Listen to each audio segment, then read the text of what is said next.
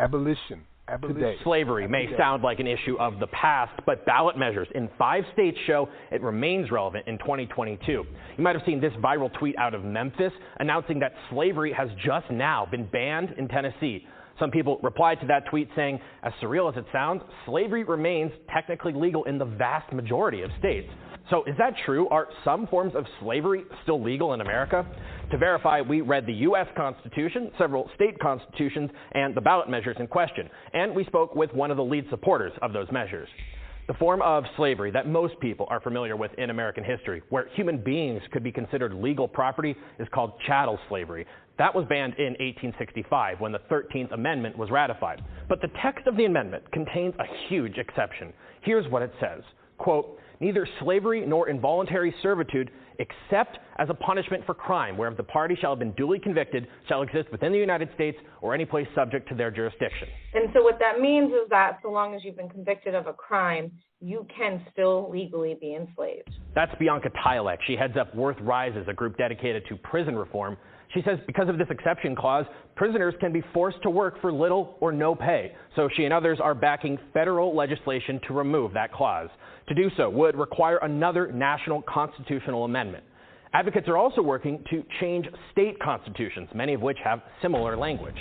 Across the U.S., there are some states that explicitly allow slavery according to the same uh, exception clause in the 13th Amendment. Others are silent on the issue, which means that the 13th Amendment um, basically reigns for all of its citizens. And that's how we ended up with ballot measures like the one in Tennessee and for other states in this election.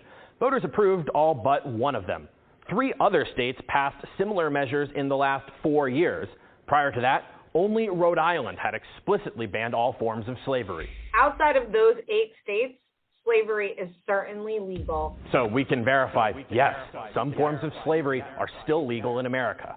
Now, even in those eight states, prison labor has actually largely continued as normal. Many states argue that requiring prisoners to work or face punishment still wouldn't legally constitute slavery. Those arguments will have to be hashed out in court. But in the meantime, advocates say removing any exceptions and unequivocally banning slavery is simply an important human rights issue. With your Verify, I'm Casey Decker.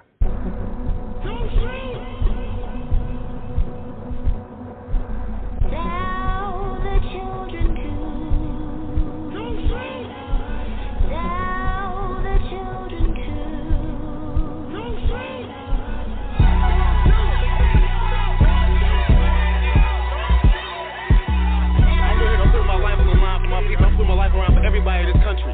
I believe in equality for everybody. And why the cops we can't be out here? Like you said, we have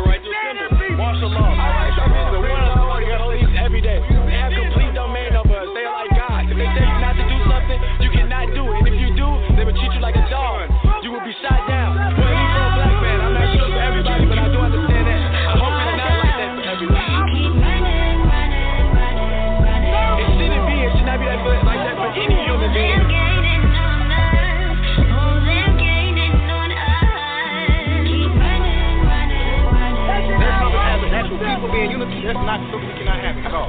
Plot twist, and the kids. We in the crib, it's a quarter past ten. Where your brother at? Run up in his room, pull the cover back. Where I'm from, niggas leave the porch and they don't make it back. Police lights, man, it starts pacing. Fuck the pigs one, what brings you here on this occasion?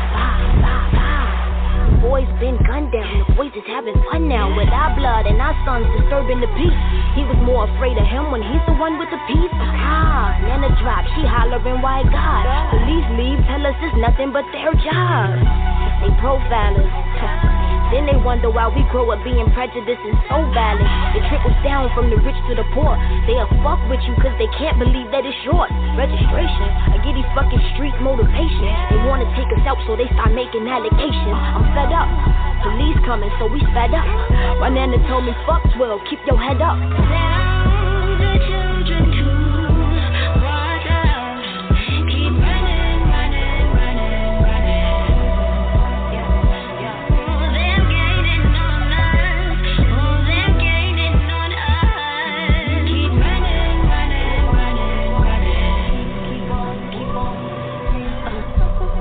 for us niggas living in poverty. 50 years later, we still don't have equality. It bothers me. Badges are passed to do whatever. So now we living in fear of the people hit the protector. Yo, they lie and disrespect us, kill us and then neglect us. A problem when nobody sees the view from my perspective. My people shed blood on the acres you had stole. Now my people shedding blood on the gravel left in the cold. Now these news anchors talking about the struggle. These niggas had it good. Never had a pat down up in their hood. Never had to take a charge. Never had to stop the car. Never had to hit the stand, so you would never understand. B100, I'll meet you at the top just like a summit. My flows are abundant. I'ma make you sound redundant. I really am Messiah. Bless the whip with forged tires. When I'm riding out, I hope them crooked niggas see me flying. Uh.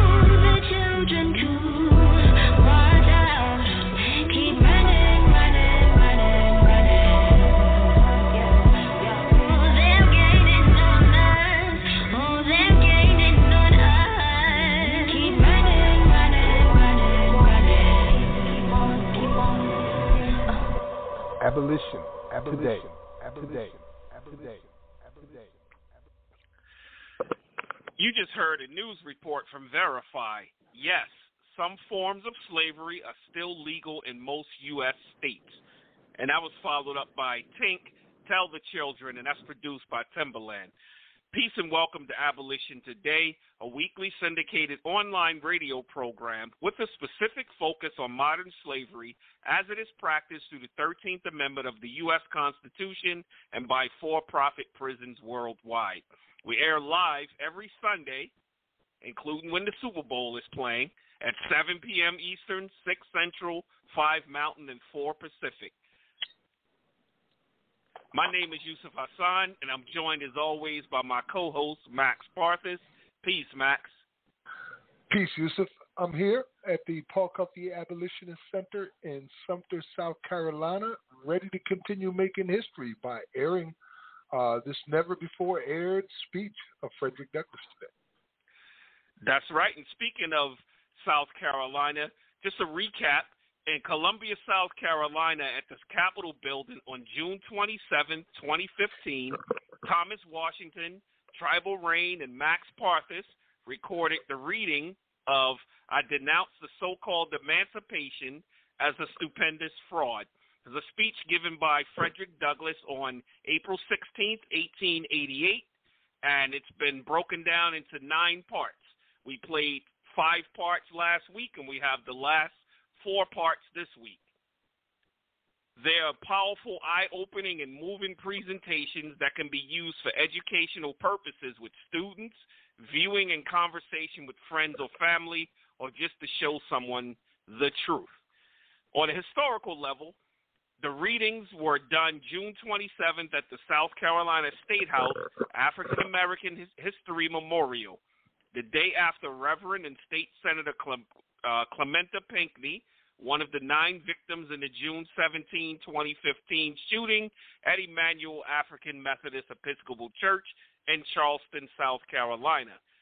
That's when he lay in state at the Capitol, his body having to pass under the rebel flag.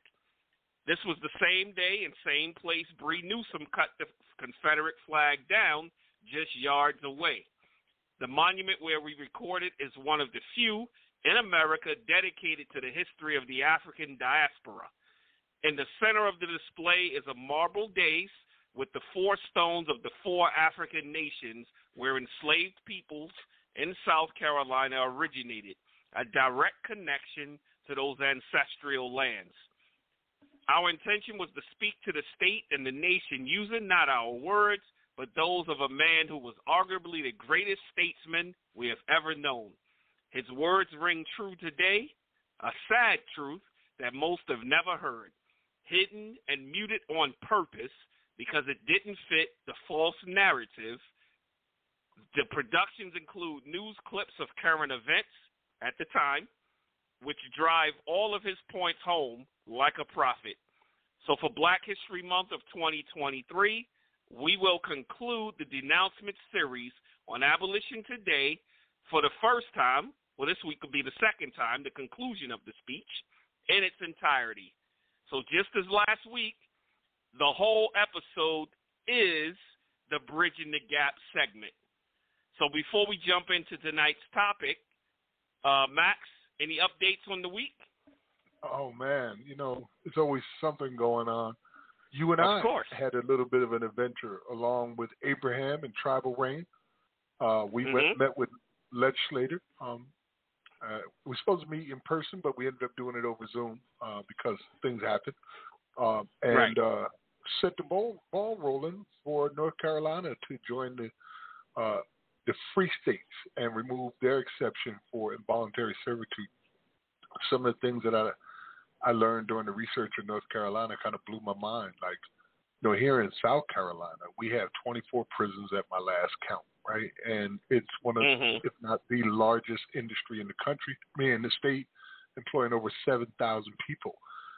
In North Carolina, which doesn't have the population of South Carolina, there are 57 Right. prisons, more than twice as many as South Carolina. Right. 57 freaking prisons with about 80,000 people on probation and parole. That's huge. 80,000 people on probation and Staggering parole. numbers.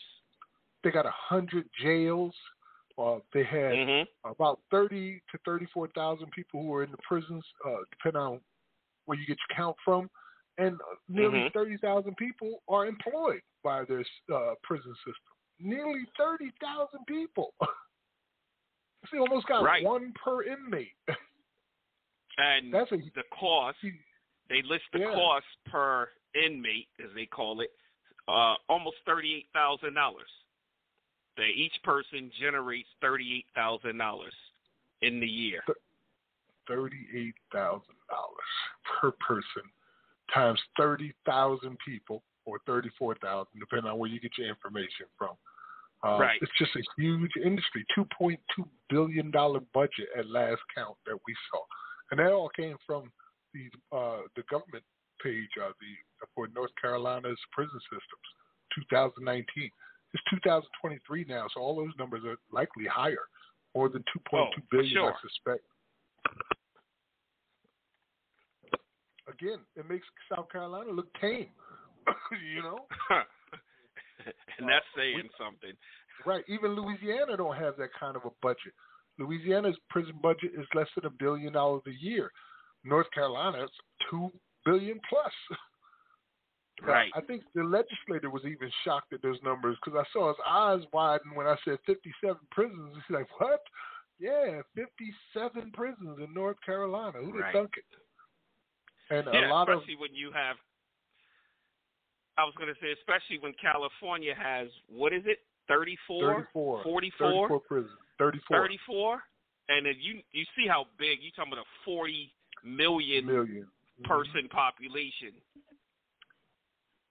Right. Uh, incarceration nation, basically, California, with 40 million citizens, 34 prisons. But, Cal- but North Carolina got almost twice as many as them 57 Right. prisons. It's nuts, man. Like, how is that even uh, possible? And they do a lot of uh, work, too, uh, for the government. As a matter of fact, we found a policy that uh, says exactly that. That's what they expect them to do. Um, Section 14826, State Policy Mhm. on Employment of Prisoners, effective January 1st, 2023. It is declared to the public policy of the state of North Carolina that all able bodied prison inmates shall be required to perform diligently all work assignments provided for them. The failure of any inmate to perform such a work assignment may result in disciplinary action.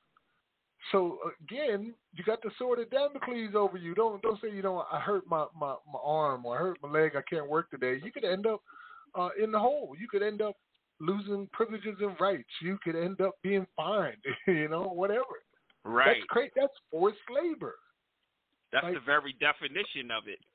What happened to the good old days when they used to tie a stick to our head with a carrot at the end? you know, now they're using a stick to whip our ass and push us forward.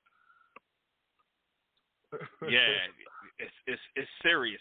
Uh, just want to make a couple of quick announcements. Uh, recognize some dates. So on February 11th, 1990, Nelson Mandela was freed from the infamous Robben Island prison after serving 27 years. That was during the apartheid era in South Africa. So February 11th, 1990. Uh, also today is uh, as as as uh, Nikki Giovanni would call him. She would say the great emancipator was a bigot. You know, it's the birthday of Abraham Lincoln, and it's believed to be the birthday of Frederick Douglass on February 14th.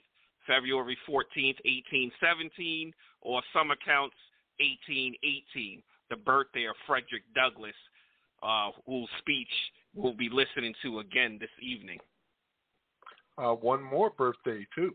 Uh, tomorrow is Danielle's birthday, my daughter. My youngest child ah, turns Danny. 30.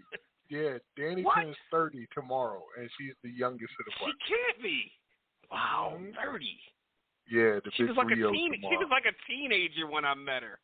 You know, I think both of them they were like 12 and 13 or something. Maybe even younger when I'm when when we first met in Patterson. They were very Mhm. young. And, and you know, Danny's raised up around all of this work from the beginning. Since she was a little bitty baby, she's been to so many states with us and so many events. And even when she was pregnant, when you was saw her last time, when we was in Charleston, before Moyne Uh-huh. Dean was murdered, and we were doing the uh, what was it called? Uh, America After Charleston. That was the town hall. Yeah, the town Yeah. hall for PBS. Yeah. she she brought down uh at that time she brought down Montana, who was like 3 Mhm. years, four years old, and she was pregnant with I believe it was uh Nene. So yeah, I don't know how you keep up around. with the names. That's 22 names you have to keep up with. Was it 23 now? It's 22. That's a lot, different. lot of Mhm. names to keep up with. Um, yes, indeed, it, it was, man. So all kinds of things been going on this week. Um, I want to give a shout out to Tink. I think you killed it in that song, "Tell the Children." That was Mhm. awesome. And also verify. Like we literally have been verified. This is a news group whose only purpose is to verify whether or not something is true that people are talking about. And you heard what they said. Right. We've been verified. you know. Yeah. Like we already knew it, but a lot of times people don't believe something until a lighter person tells them. you know, well Mm. there you have it. Mm. There you have Don't it. He get just me told started. you what happened. he just told you that we're verified that this is indeed slavery happening in the United States through the Thirteenth Amendment exception clause. It's no mistake that we have the largest prison population to have ever existed in human history right here in the United States. Um, and that brings me to what we're going to be doing today. You know, I, said last week it was a very powerful experience just uh, participating in this because knowing that this was something that had been hid from us. Like I never saw this in school. You ever heard about this speech in school? If you're listening now uh, and you've heard about this speech before, uh, we brought it to your attention uh, or learned of it in school, please let us know because I don't think anybody ever has. And I know I did a thorough search to find out if there was any recordings of it, and there weren't prior to us making it in 2015. So uh, to be able to echo his words centuries, uh, a century down the line like that um, was very powerful. And now to air it live on air, um, nobody else has done that either. Uh, and break Right. it down as we go along so that you know what you've heard. Um, this was the most important speech he had ever made, um, I believe, in his lifetime. And it was the co- conclusion of his experiences after all that he had been through, including a civil war where his own children fought it, uh, where he was subject to the fugitive slave laws, where he had to escape to England and Canada and and travel Mhm. across Europe. After all of that, to say no, this was all a lie. It was a sham. It was a mockery, and denounce it and ask for the press and the pulpit and the government to stand up against it.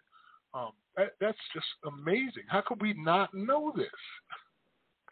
Right. But that's a rhetorical question because it's the same way you only heard about the I Have a Dream speech and only the part about how he wants his children uh, to sit at the table where they're judged by uh, the content of their character and not their color. That's all people know about Martin Luther King Jr., but they don't know all the other stuff. And we've shown you what he was about here on this program. For sure. Far more For than that. sure.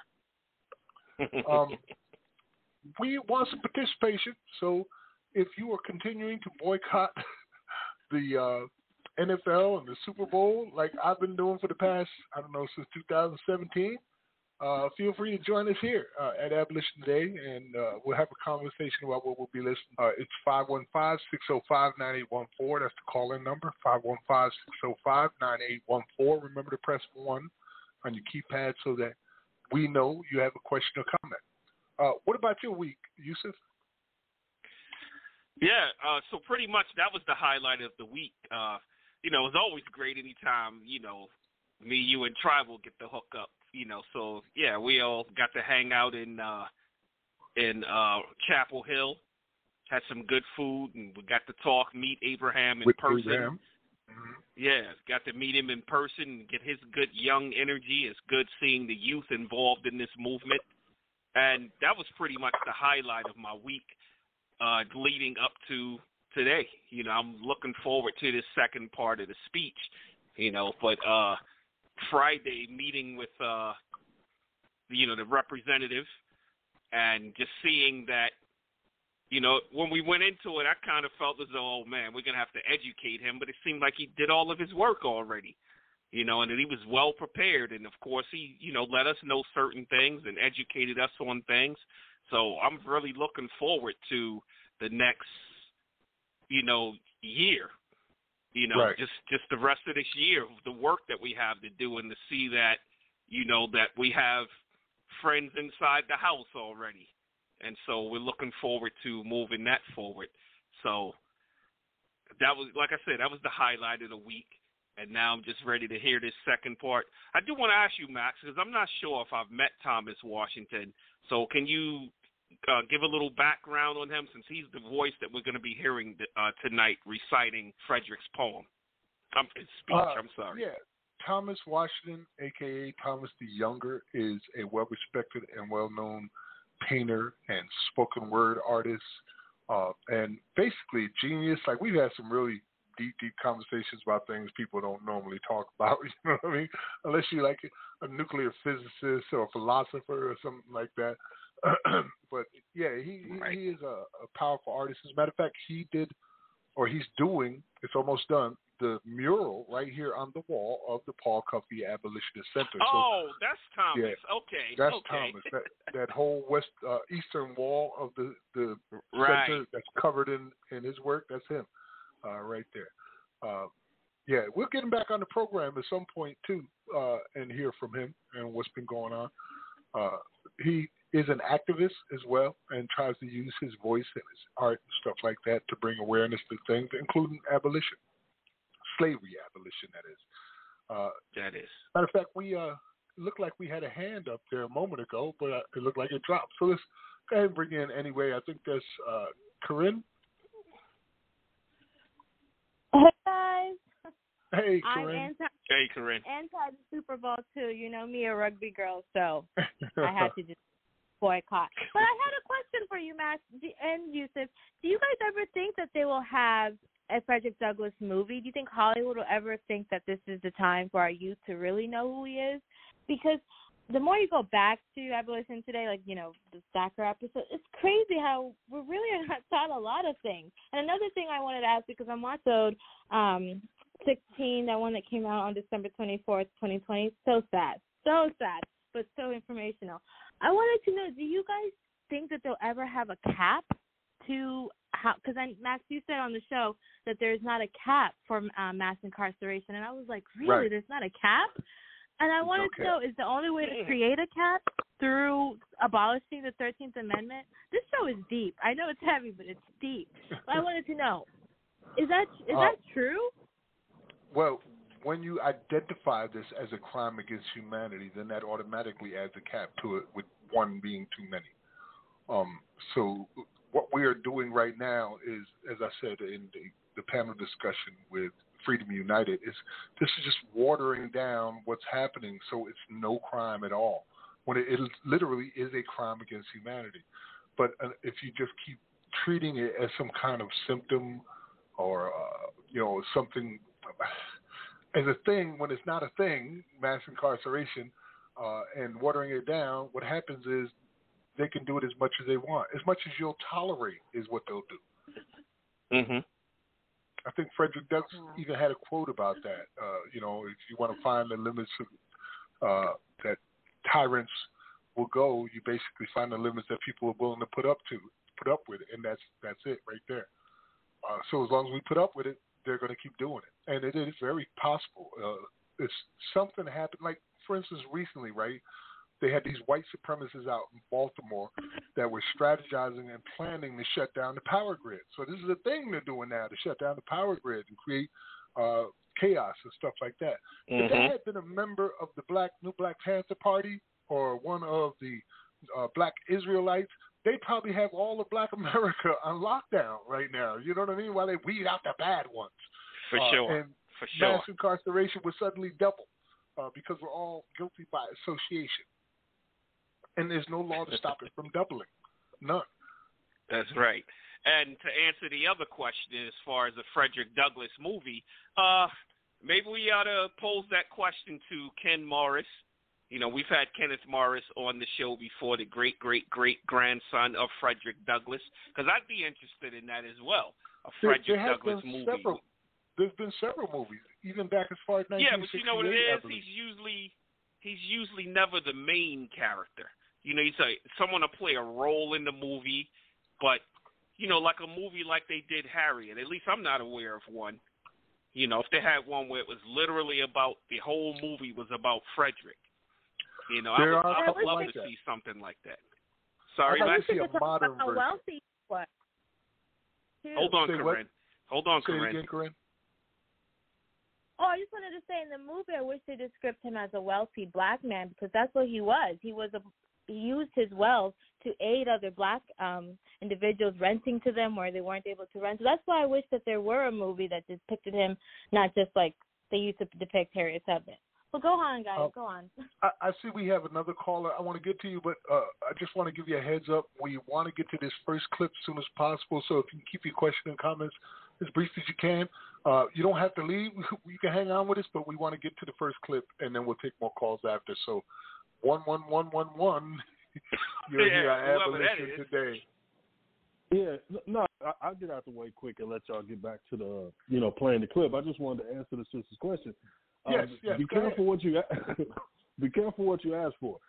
If we're saying Haile Gerima or somebody could make a Frederick movie, hey, that'd be a beautiful thing. But if you get that into the hands of Hollywood, yes, you have to understand they're going to take certain measures to make the movie. Great point. Uh, shout That's out a to great Judas point. and the Black Messiah, where basically Mhm. uh, Fred Hampton Jr., you know, he just said it, after a while of them trying to stop them from doing certain things or, or displaying in a certain way, it just became untenable because there's only so much you can do as far as stopping what that Hollywood machine wants to put, you know, wants to propagate. So, honestly, hopefully Hollywood doesn't do it.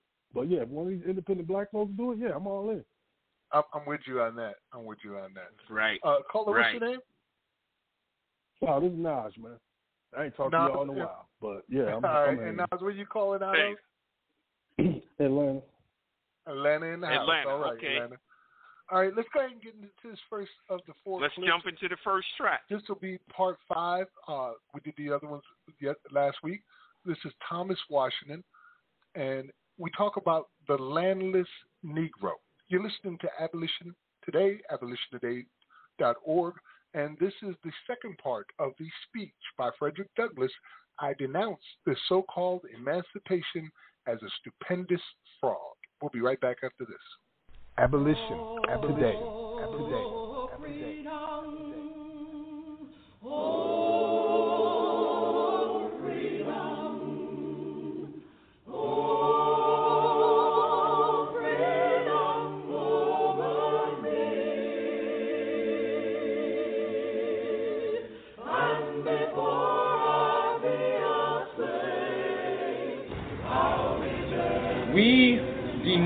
Imposition upon the working classes of England, and we do well. But in England, this trucking system is abolished by law. It is a penal offense there, and it should be made so here. It should be made a crime to pay any man for his honest labor in any other than honest money. Until this is done in the southern states, the labor of the South will be ground to the earth, and progress with him will be impossible. It is the duty of the Negro press to take up the subject. The Negro, where he may have a vote, should vote for no man who is not in favor of making this scrip and truck system unlawful. I come now to another feature of Southern policy which bears hard and heavily on the Negro laborer and land renter. It is found in the landlord and tenant laws. I will read an extract to you from these laws that you may how completely and rigidly the rights of the landlord are guarded, and how entirely the tenant is in the clutches of the landlord. Revised Code of Mississippi, Section 1301. Every lessor of land shall have a lien on all the agricultural products of the leased premises, however and by whomsoever produced, to secure the payment of the rent and the market value of all advances made to him to his tenant for supplies for the tenant and others for whom he may contract.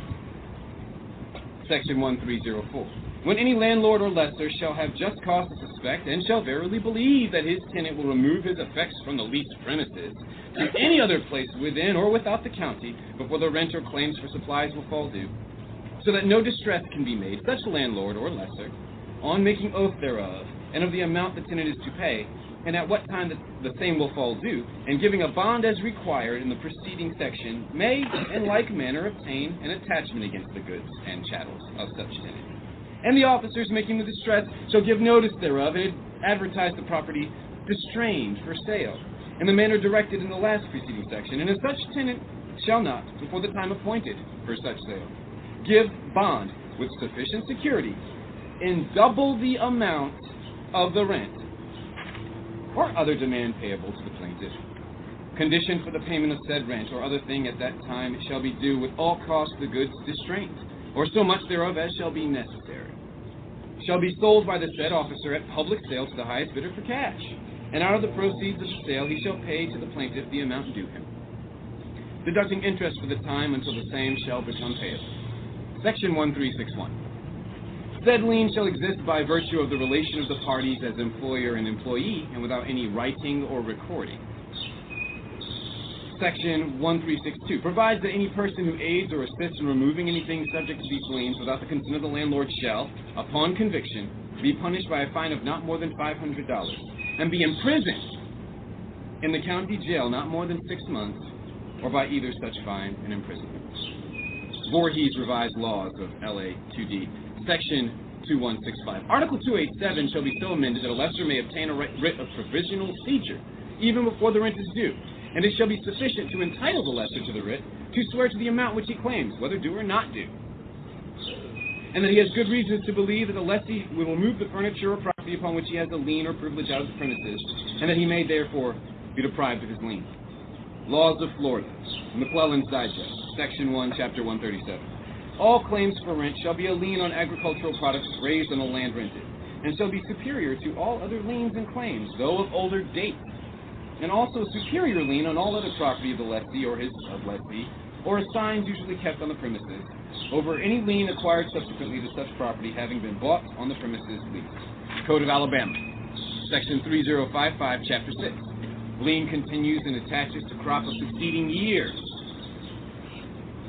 When the tenant fails to pay any part of such rent or advances and continues his tenancy under the same landlord for the next succeeding year, for which the original lien for advances, if any remain unpaid, shall continue on the articles advanced or property purchased with money advanced or obtained by barter in exchange for articles advanced, and for which a lien shall also attach to the crop of such succeeding year.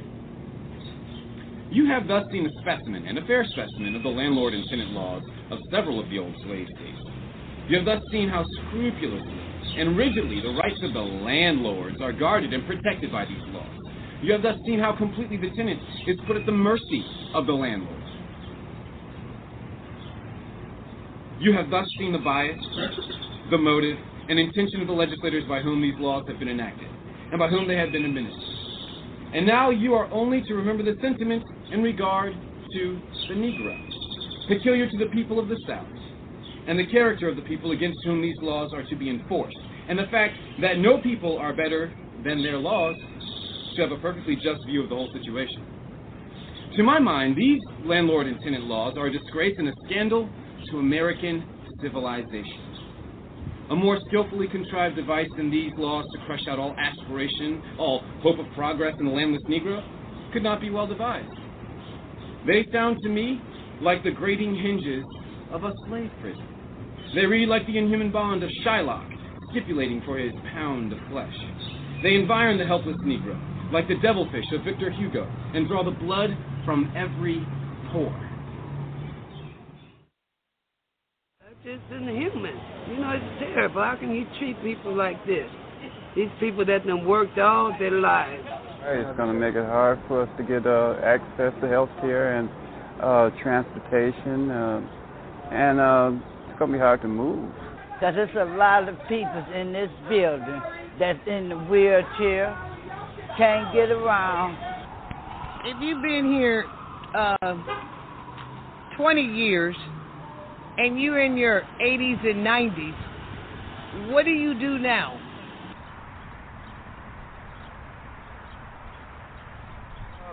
They call it progress. I call it gentrification, where people are coming in. You know, hey, we're gonna ch- make. If I make the rent go up this high, then I make this an exclusive area. You know. I worked all my life since 1965. I've been working, and now they want to take what I've earned, what I work for, right from under me, and I'm not going quietly. They're not building no kind of new buildings for the seniors. It's like we're oh we're living too long. Erase us. Get I'll put you on the street. You know what I'm saying? That's care. not fair. I worked all my life. I'm 61 years old. I just had a triple bypass. We have become each other's family here. To move somewhere else, to put, I there's one guy here who's been here 30 years. He's only a little bit older than me, but he refuses to move into a senior citizen building. Why? He said that if once he moves in there, he thinks he's going to die. I mean, what you're doing is you're giving like people like Dan Gilbert, Mike Ilitch, tax breaks, right? Tax breaks. But it's hard for us to even get by. I mean, you want to go up to uh, Lansing, have the people pay for you a stadium when you and your wife are in the casino. You got a ball club, you got Red Wings, but you want the people to subsidize your stadium? Come on. They, they're they're breaking the city, and in a minute, this city is going to be like little dust things, like the desert flowing through the city. It's not fair to us. We worked in this city. You understand? We made this city, and now you want to bring in a knucklehead. I hate to say it. Two hundred thousand and something. Those people you laid off to pay him, just like they did for the schools. They laid off teachers to bring him in. Now, do that sound fair to you? That sound like something is wrong with the whole system.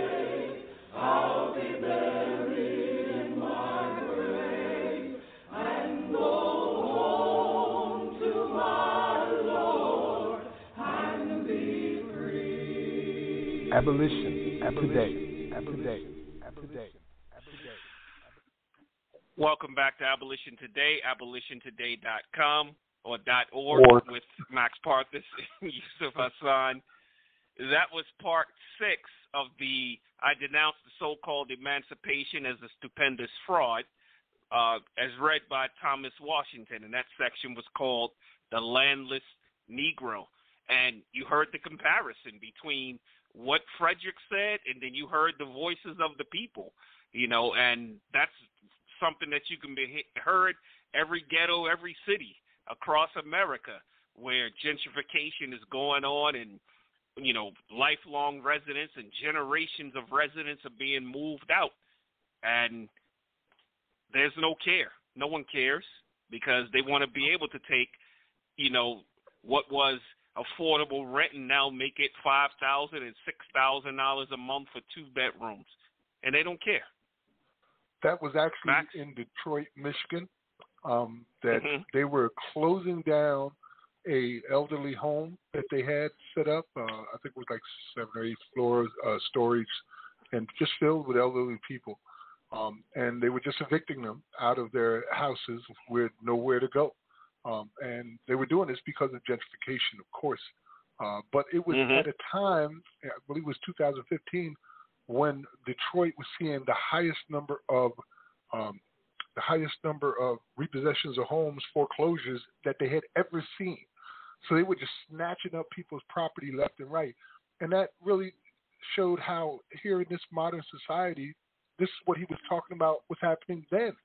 Uh, you know, he was Right. saying first he had you know he had talked about the trucking system before where you weren't getting paid actual money, you were getting paid script that you could only use at certain stores, which is very much akin to what's happening in the prisons, right? You can only buy at certain places and buy certain products. Mhm. You're limited. You have to use this script that you're working to get. Uh, well, here they were saying that he was uh, Frederick was saying how the landlord actually has a lease on any agricultural products that come out of, of the place that you're leasing. So you couldn't own it; you could only rent it, and then they get whatever kind of lease they want on the products that you're making. And you remember this was what- they were talking about back in the day was uh, what was the name for it, uh, Yusuf? Where you was working on the plantation, making all the products, but you never made enough money to actually survive. Sharecropping. Really. Sharecropping. Yeah, it was, it was sharecropping was going on. Sorry about that brain part. But yeah, uh, he, he was tapping into that as one of the things he was showing why this has all been a stupendous fraud. Uh, so the landlord-tenant relationship with the Negro and the white former masters in the South was an example of one of the things that had gotten far, far worse. So, you know, now you couldn't even keep a dime. If you made any money, they took it right from you. Right. And just how easy it was to evict. You know, now they have certain protections, but those protections still aren't that great. Right. Back then, there was absolutely no protection. You know, when I saw the section where he talked about uh, if he felt as though you were going to take something, he could evict you. He didn't even have to have any proof. He just had to have, you know, that was like one of the excuses they can use, sort of like, uh, you know, the unsafe lane change or tur- using failure to uh, signal. You know, it's nothing that you can never prove whether you did it or not. So it was just really easy for them to go forward with the eviction because there's no protection there. Yeah, and he exposed the laws at that time that showed how they had made this into a law. They love making the criminal acts into laws. Uh, revised Right. code of Mississippi, Voorhees revised code, uh, revised laws of uh, Louisiana, the laws of Mhm. Florida, code of Alabama. Code of Uh, is hap- Alabama. right, happening all across the South. And, uh, you know, this is not something that just disappeared. It became streamlined. And then you heard a living example of it happening uh, in this day and age in Detroit as people were being dispossessed. And that was still during the. Flint crisis as well. Uh, So they, were- they were having issues right? with the water up there. Right. Uh, Flint started in 2014, so it was like right in the same, like right in that same era. Yeah, like so many things that uh, that they're heaping upon uh, black people in particular, but minorities and the poor in general, uh, all at the same time. And this is not something that has ended. Uh, we've seen this now with the COVID crisis, with so many people displaced. I remember they were saying it was like five million people they expected to be displaced from their homes uh, because of the loss of jobs during the COVID epidemic at its height.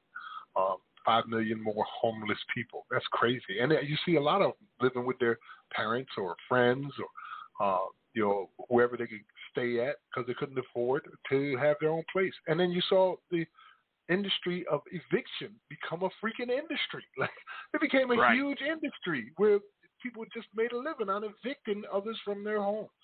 And they had the Yeah. sheriffs would call up, come up talking about how uh, I'm just doing my job uh, and still throwing women and children and people sick and elderly out of their own houses onto the street, not caring where they had to go.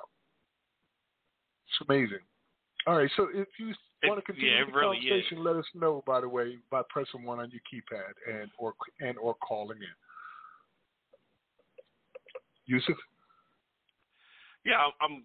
I think I lost my spot because I wanted to bring up something, but I'm not sure if it's in this section or the next section. Do you have the spot where he where he's finished off? uh, do I know where he finished off? Yeah, I, could- Yes. It says.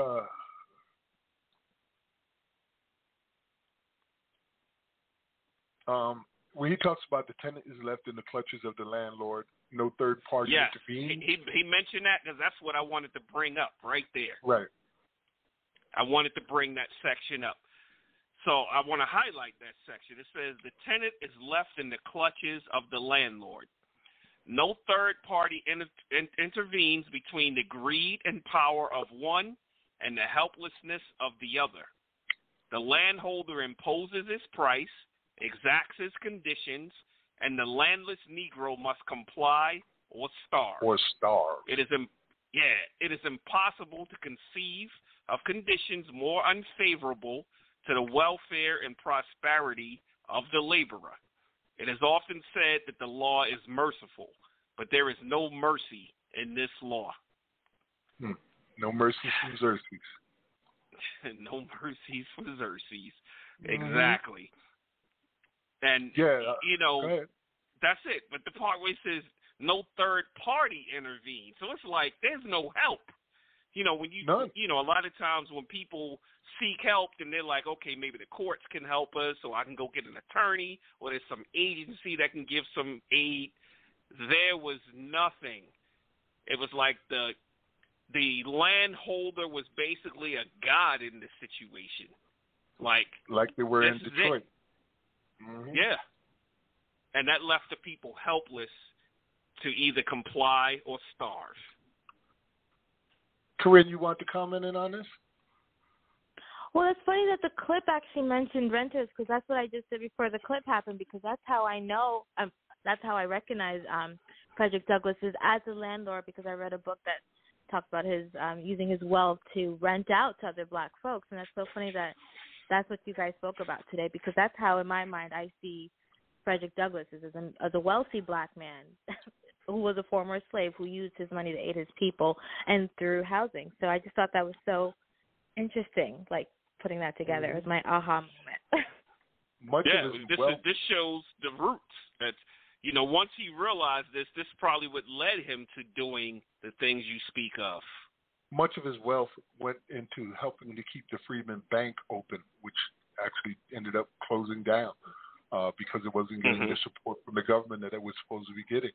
Uh, I believe he put ten thousand dollars of his own money into it, and that was a lot of money back in the eighteen hundreds, late eighteen hundreds. That's a lot of money. That'd money. be like a hundred thousand or more now. You know what I mean? But he put a lot of money into it, and it still failed. Hmm? you think they fear black landlords on the rise? They have a fear of a black planet. Mm. So Chuck D black love- landlords Chuck D would love that. Chuck D would love that reference. yeah, they have a fear of a black planet, and so that's just one of the areas where they try to maintain control and uh, have controlled the progress of the children of the diaspora in, in particular throughout these many Yeah. many years.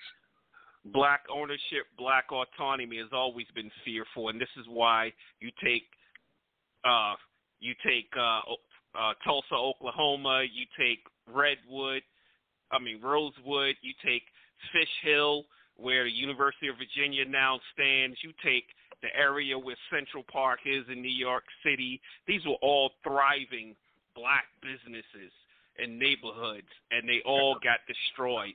You know, so that leads right into it. Yeah, there's a fear of that black autonomy, black autonomy, and black ownership, and why it's never taught. Many of these black communities are underwater now uh, with these man-made lakes, like the one we have in Columbia, South Carolina, and all across the country. There's, I've seen so Mhm. many of them uh, where they literally turned them into lakes, just covered the whole area in water and turned it into a lake. Uh, a lot of black Right. communities underwater.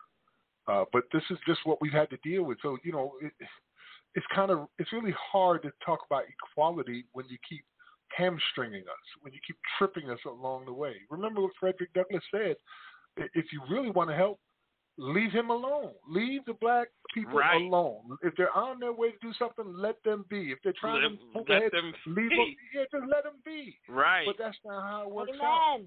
Amen. You know, Amen. they always got to be somebody standing in their way and saying, "You're not supposed to be here. You're not supposed to be doing this. You were never meant to get this far. Step back." I mean, over and over again. Uh, Look at the, the Super Bowl, right? For an example, Right. uh, uh, uh, of what all the, all the players was doing was kneeling, and look how they treated them because of that. Uh, that they were disrespecting the flag and all of this, and then whatever money that they had or whatever careers they thought they had and were secure with uh, got lost. Colin Kaepernick suddenly lost his career.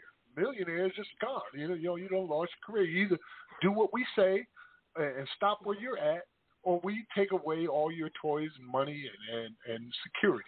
Uh, remember Ooh, Fox ooh. News Hold was on, talking Max. about how Hold on, Max. You you What? encroaching on the next segment. oh, I am. Okay, okay. All right. Yeah, yeah, yes, Hold- yes. put yes. a put a plug in that because you're going to be saying a lot of that stuff in the next section.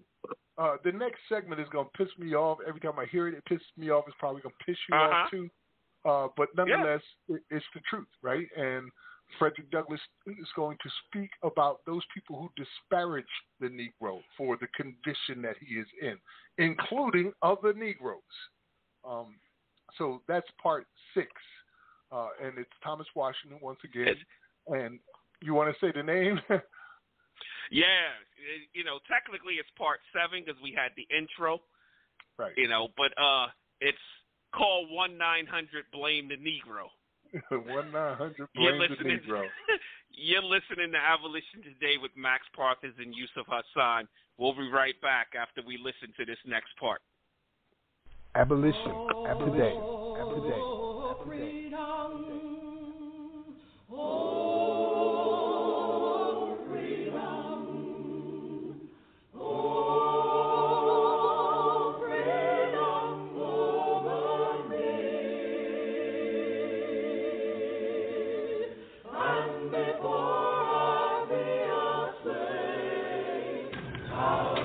case is aggravated, and when you think of the illiteracy and ignorance of the people who sign land leases, they are ignorant of the terms of the contract, ignorant of the requirements of the law, and are thus absolutely in the power of the landlord. You have heard much, read much, and thought much of the flagrant injustice, the monstrous cruelty and oppression inflicted on the tenant class in Ireland.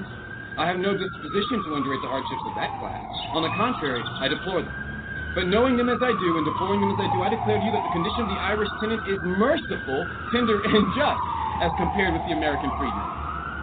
There are thousands in Ireland today who fix the price of their own rent, and thousands more for whom the government itself measures the amount of rent to be paid. And not by the greed of the landlord, but by the actual value of the land and its production, and by the ability of the tenant to pay. But how is it with us? The tenant is left in the clutches of the landlord. No third party intervenes between the greed and power of one and the helplessness of the other. The landlord imposes his price, exacts his conditions, and the landless Negro must comply or starve. It is impossible to conceive of conditions more unfavorable to the welfare and prosperity of the laborer. It is often said that the law is merciful. There is no mercy in this law. Now, let us sum up some of the points in the situation of the freedman. You will have seen how he is paid for his labor, how a full grown man gets only $8 a month for his labor, out of which he has to feed, clothe, and educate his children. You have seen how even this sum is reduced by the infamous truck system of payment. You have seen how easily he may be charged with one third more than the value of the goods that he buys. You have seen how easily he may be compelled to receive the poorest commodities at the highest prices. You've seen how he is never allowed to see or handle a dollar. You have seen how impossible it is for him to accumulate money or property. You've seen how completely he has changed the locality in which he lives. You have seen, therefore, that having no money, he cannot travel or go anywhere to better his condition. You have seen by these laws that even on the premises which he rents, he can own nothing, possess nothing. You have seen that he cannot sell a sheep or a pig or even a chicken without the consent of the landlord, whose claim to all he has is superior and paramount to all other claims whatsoever. You have seen all this and more, and I ask, in view of it all, how, in the name of human reason, could the Negro be expected to rise higher on the scale of morals, manners, religion, and civilization than he has done during the 20 years of his freedom? Shame, eternal shame, on those writers and speakers who taunt, denounce, and disparage the Negro because he is today found in poverty, rags, and wretched.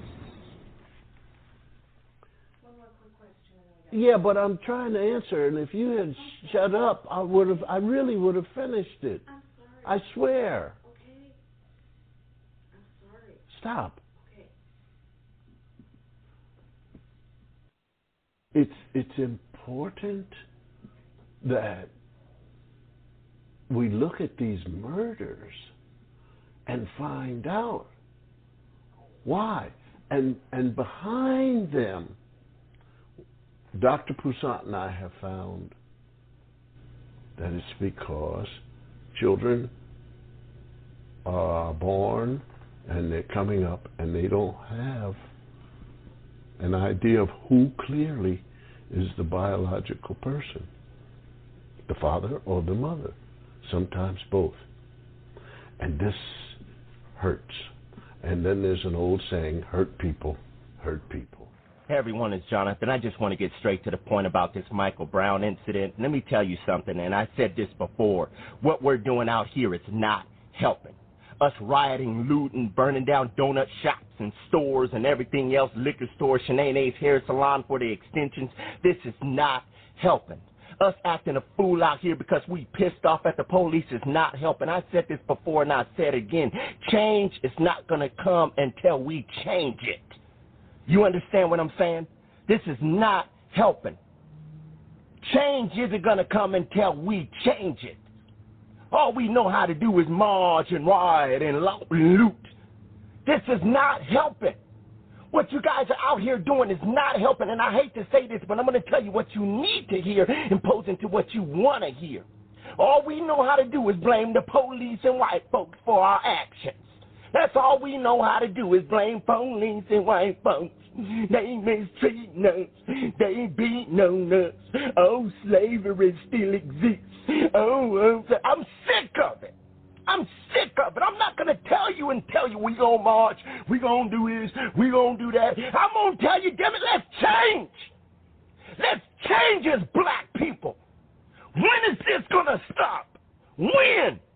How are our children supposed to grow up when we out here acting a stone fool?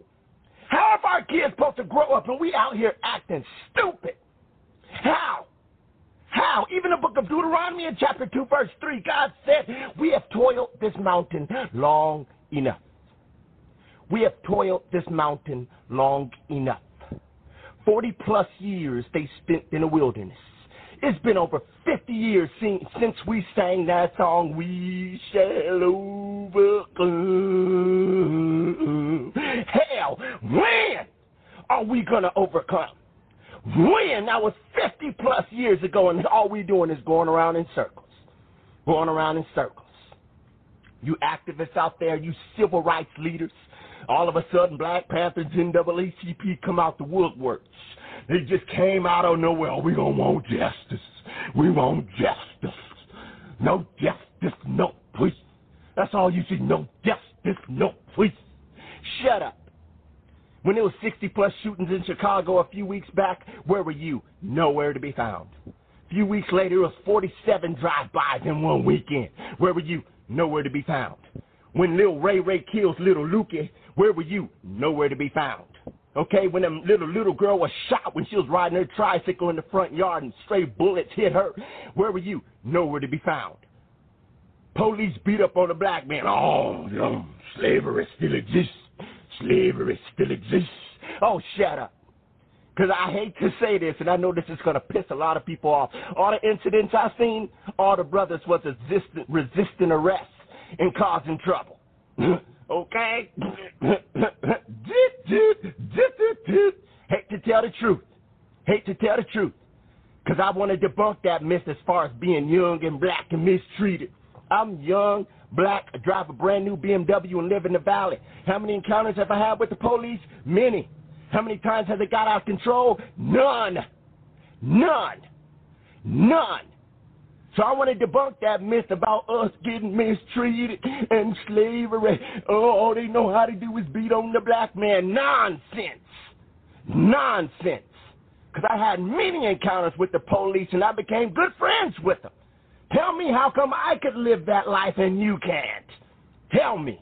The mayor of Baltimore, who's come under a lot of criticism, scathing criticism for her handling of this, referred to uh, the people who were doing this last night as thugs. And she got a lot of criticism for that. There were people I saw on Twitter saying, why would you call them thugs? Then they're not going to listen to you. President Obama also called the protesters, in his words today, quote unquote, criminals and thugs. He also carefully chose to use that word. Isn't it the right word? no, of course it's not the right word to call our children thugs. These are children who have been set aside, marginalized, who have not been engaged by us. No, we don't have to call them thugs. But how does that thugs. justify what they did? I mean, that's a sense of right doesn't wrong. They know it's wrong to steal and burn down a CVS and an old person's home. I mean, come on. come on. So calling them thugs, call, just call them niggas. Just call them niggers. No, we don't have to call them by names such as that. We don't have to do that. That is exactly what we've sent them to. No, when you say come on, come on what? You would call your child a thug if they should do something that would not be what you would expect them to do. Look, I respect your point of view. I would hope that I would call my son a thug if he ever did such a thing. He's picking her, but I know. Go ahead, Caleb. What what'd you call me? You Wait a nigga. second. This is Caleb. We're at a Lincoln Park right now, and this is Caleb. He wants to tell me something. What was that? You a black nigga sitting on the road just said you said, Hey, I need some money. You know. I have no idea where his parents are. I don't even know this little guy. I've never ever wanted to like strike a kid, but he kind of makes me want to. What, what am I again? A black nigga is on a rope.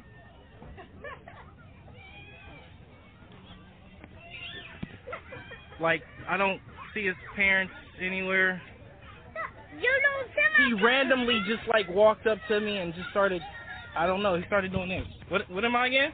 A black nigga is on a road. I don't know. Did you hear this? Again. Where's the parents? Where's his parents? Right? Where's This is just a stay. Caleb? Caleb, who taught you that, Caleb? Huh? Who taught you that? I don't know. You don't know? No, people just say it around you. People say people say that's a bad word around you. Nope. You just learned it on your own, huh? Yeah.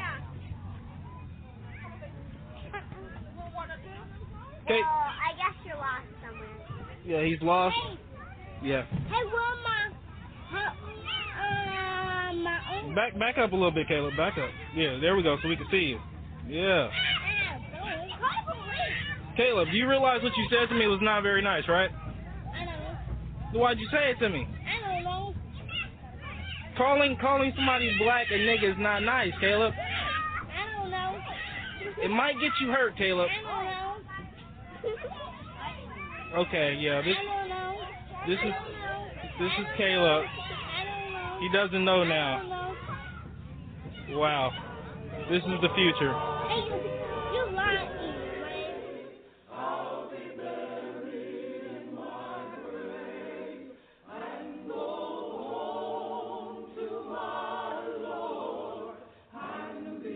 Abolition. Abolition. Today. Today.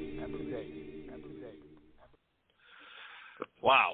Welcome back to Abolition Today, abolitiontoday.org with Max Parthas and Yusuf Hassan.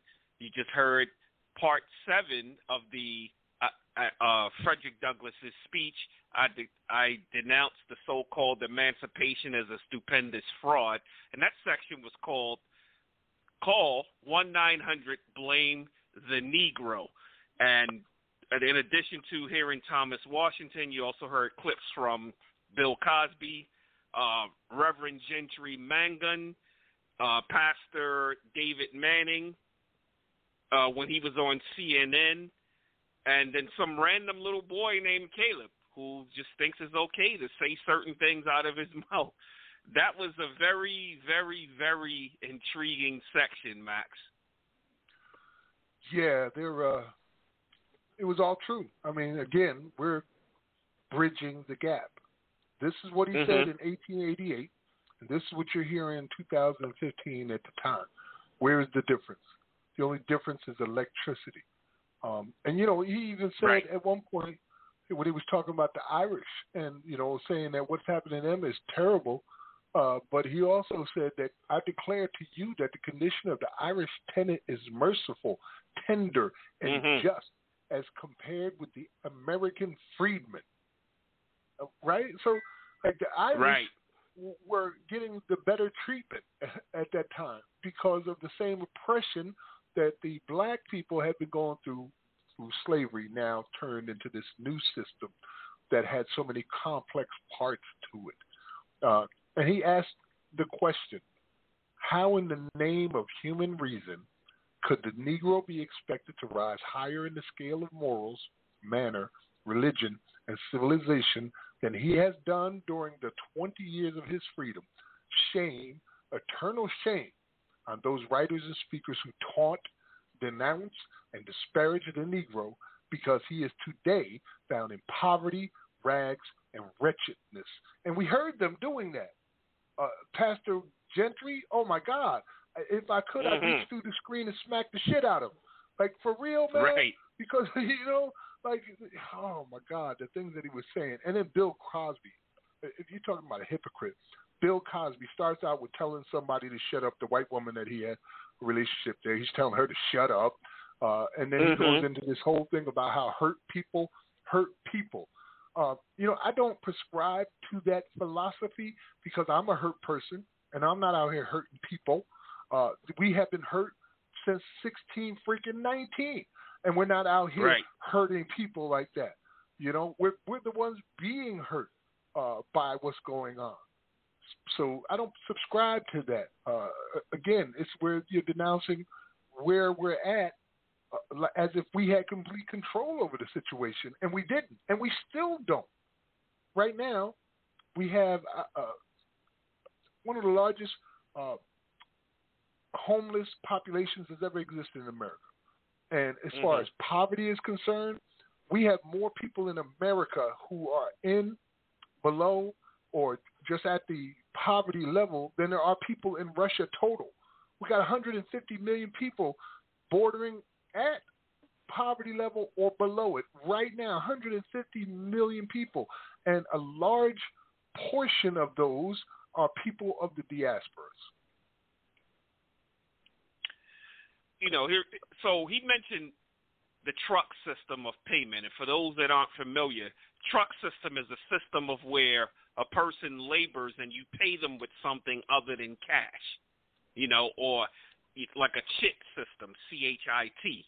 You know, where you just give them a piece of paper and it's supposed to represent something, but it's not actual cash. You know, it's something that we used in the military. They would give us these little chit books, and we can go to the PX and purchase certain items, but it had no real monetary value. So this is what they were using back then. It was called the truck system, and they were controlling the value of the chit as well as the value of the goods, so they can fluctuate it. You know how you and I, when the topic of reparations comes, or not even reparations, but when they start talking about uh, paying minimum wage in prisons and how we say they can take it right back from them. So it's the same system that they had set up back then. Didn't matter how much they were paying them through these chits because you could give them a chit that's worth maybe a hundred dollars, but if the product that they have to buy that's only worth maybe ten dollars, they now charge it a hundred and fifty for it, they can no longer afford it. You know, and so this Mhm. led to the poverty. So they got paid eight dollars a month. Eight hmm. dollars a month. Eight dollars a month where he has to feed his family, clothe them, educate them. Eight dollars a month. And then that's fluctuated. So when he goes to buy his food, he's only made eight dollars. In order to feed his family for the month, it may cost fifteen dollars, and you compound that over years. That just sets the person behind. They're never going to catch up. And then they're playing up as much as double the prices on goods, which are far inferior to the goods everyone else will get. Absolutely. Uh, I, I see we have another hand up, so let's go ahead and bring in another caller Yes. uh, real quick. Uh, 4953, you're here with us on Abolition today. Uh, what's your name and where you calling from? My name is Mr. P. but you know, Frederick Douglass was right. Uh, Frederick Douglass was right when he said that emancipation didn't mean anything because actually it did not. Lincoln had no powers over those states that had seceded. He only had powers over the slaves that sought refuge behind Union lines, and they was considered as contraband. And if he was using the word freeman, he's talking about the 1866 treaty between America and the Union, I'm sorry, the Indian countries. And they were called freedom. Indians then released their slaves until 1866, starting in April, working their way up to July of 1866.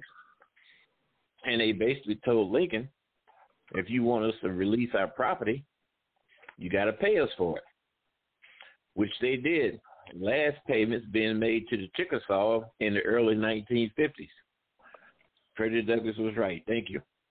Yes, and his speech was in 1888, so this was uh, a couple decades after all that had occurred. Um, well, Mhm. thanks for calling in, Mr. Pete. Uh, appreciate that. And you, you, Frederick Douglass is right. He was right then, and he's right now. Um, Corinne, did you want to chime in on this? No, I'm just listening. You guys are incredible. This is deep.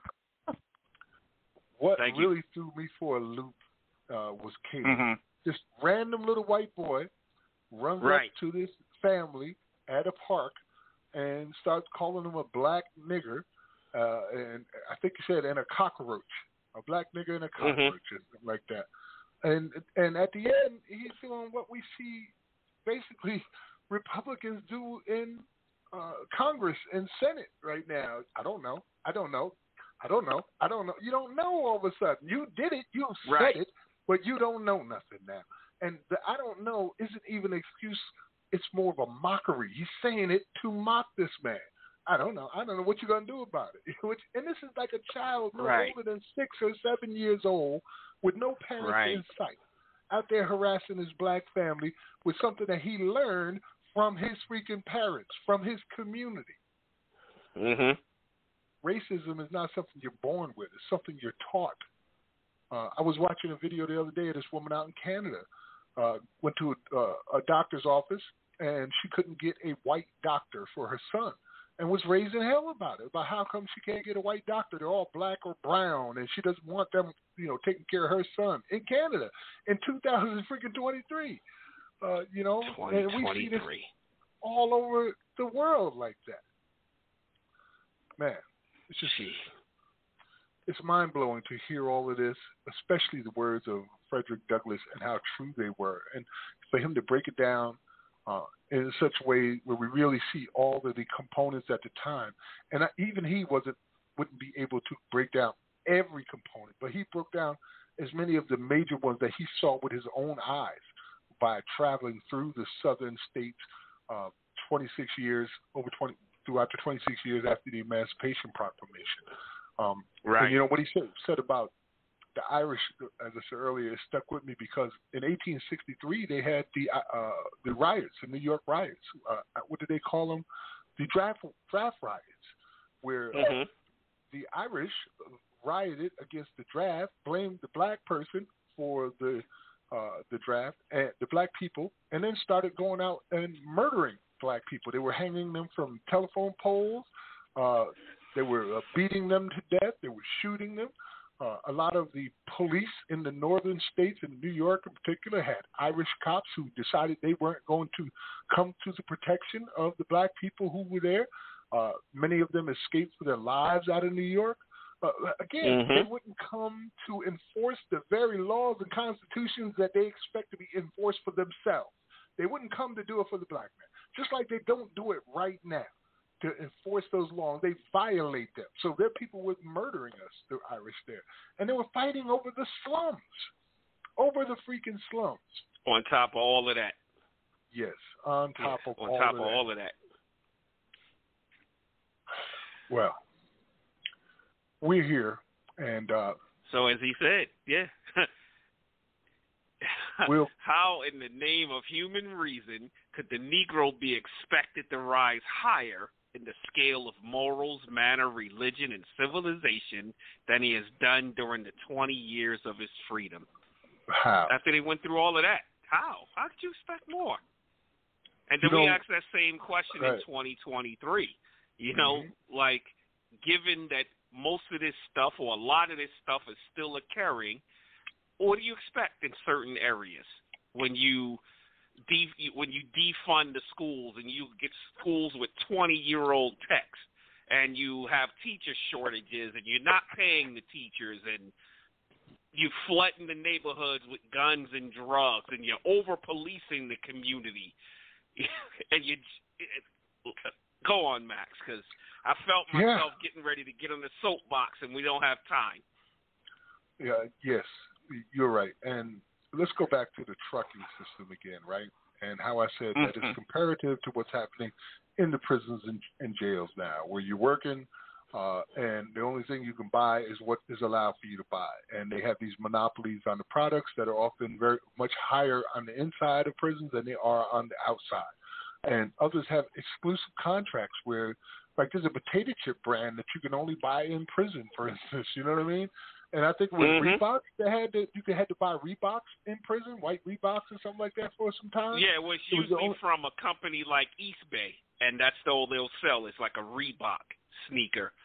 You know, at the Mhm. time I was in there, they had uh the Ewings, the Patrick Ewings, was the sneaker you had to buy.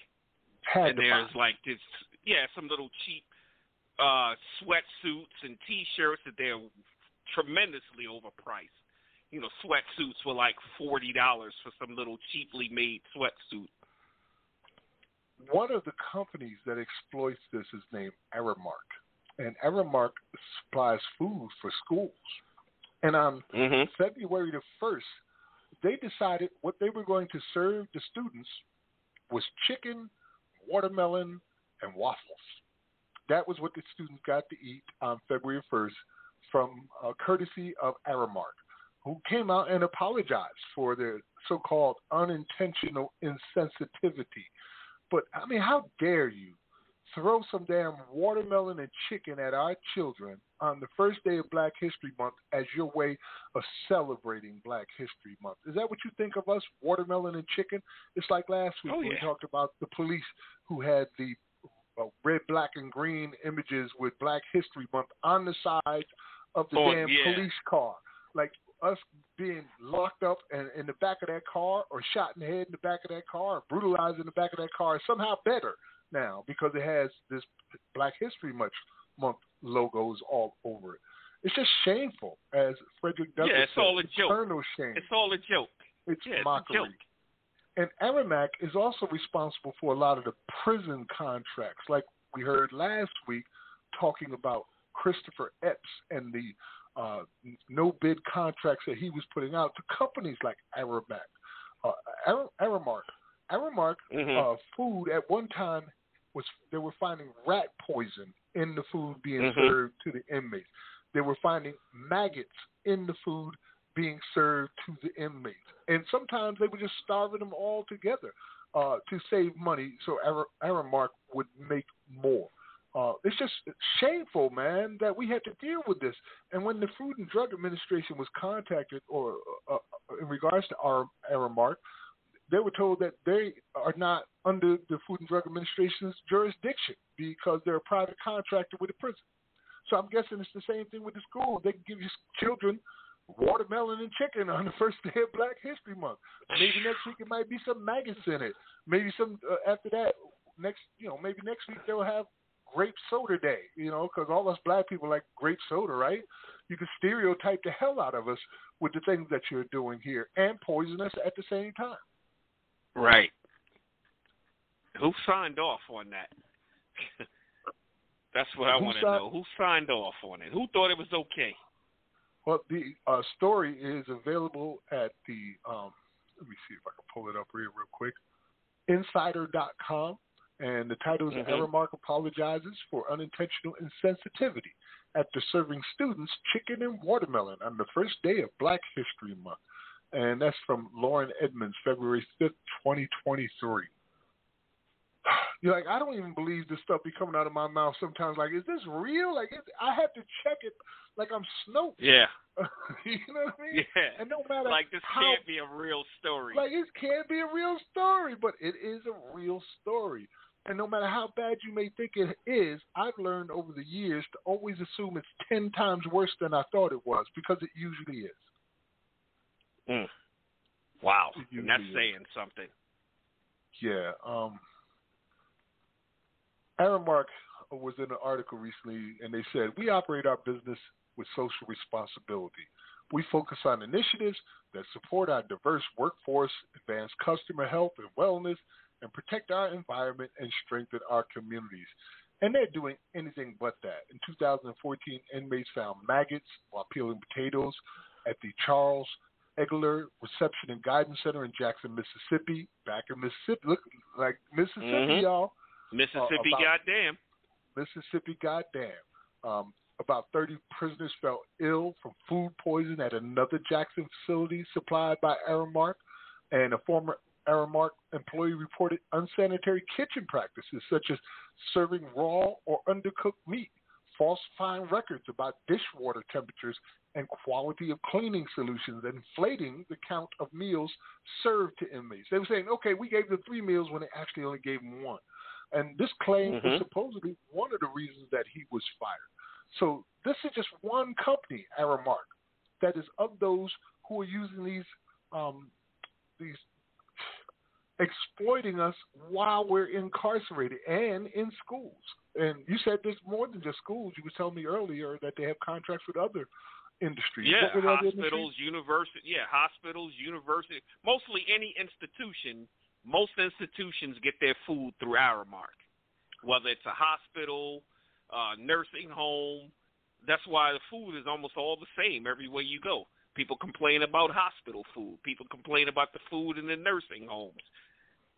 You know, but they, the ones in the prison, they've even seen ones where it said "not fit for human consumption" was marked on the boxes. I remember we uncovered that. I think it was in Alabama that we saw that one. Well, I, I'm looking forward to hearing the final uh, segments of this week's historic broadcast, um, where the Bridging the Gap is the entire program this week, and uh, Right. I believe that this particular speech is so well worth it uh, because when you walk away from here today, you may feel like you can look the other way, but you can never again say that you did not know. You did not know. You're So going to learn continue- today. Let's continue with Thomas Washington reciting uh, the second part of I Denounce the So Called Emancipation as a Stupendous Fraud by Frederick Douglass, 1888. And this one is titled Dem Damn Republicrats. We'll be right back after this. Abolition. Today. Today. But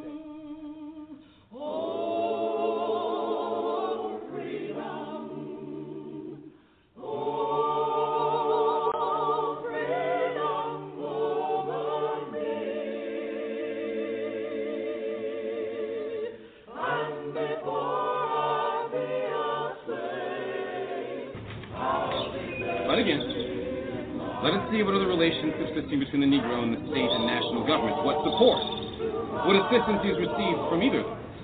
To take his relations to the national government, and we shall find him a deserted, a defrauded, a swindled, and an outcast man. In law free, in fact, a slave. In law citizen, in fact, an alien.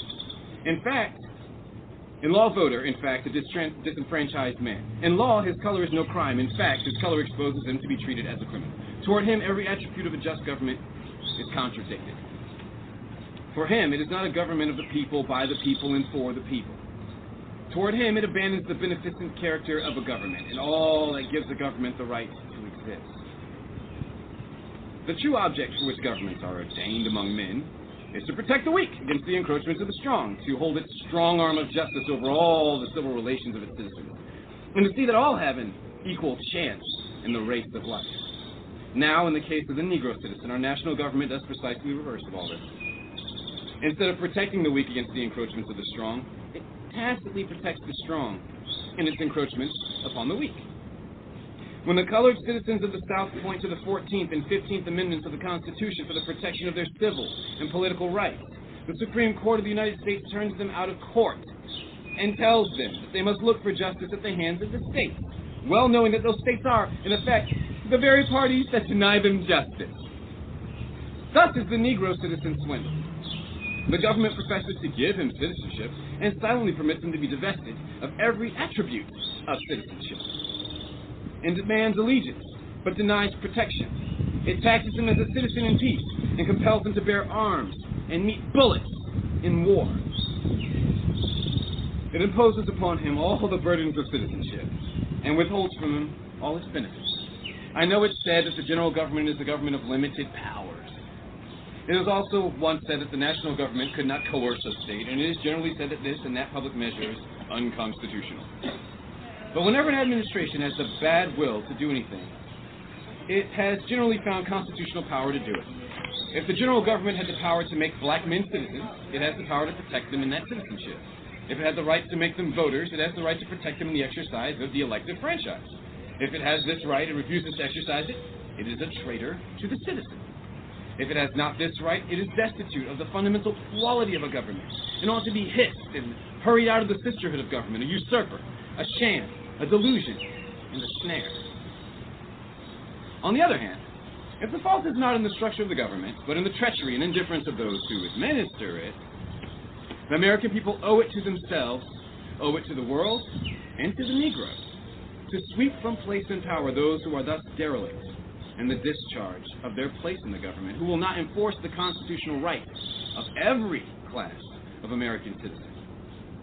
I'm a Republican. I believe in the Republican Party. My political hopes for the future of the colored people are enforced in the character and composition, and the wisdom and justice, and the courage and fidelity of the Republican Party. I am unable to see how any honest and intelligent colored man can be a Democrat or play fast and loose between the two parties. But while I am a Republican and believe in the party, I dare to tell that party the truth. In my judgment, it can no longer repose on the history of its grand and magnificent achievements. It must not only stand abreast with the times, but it must create the times. Its power and greatness consisted in this at the beginning.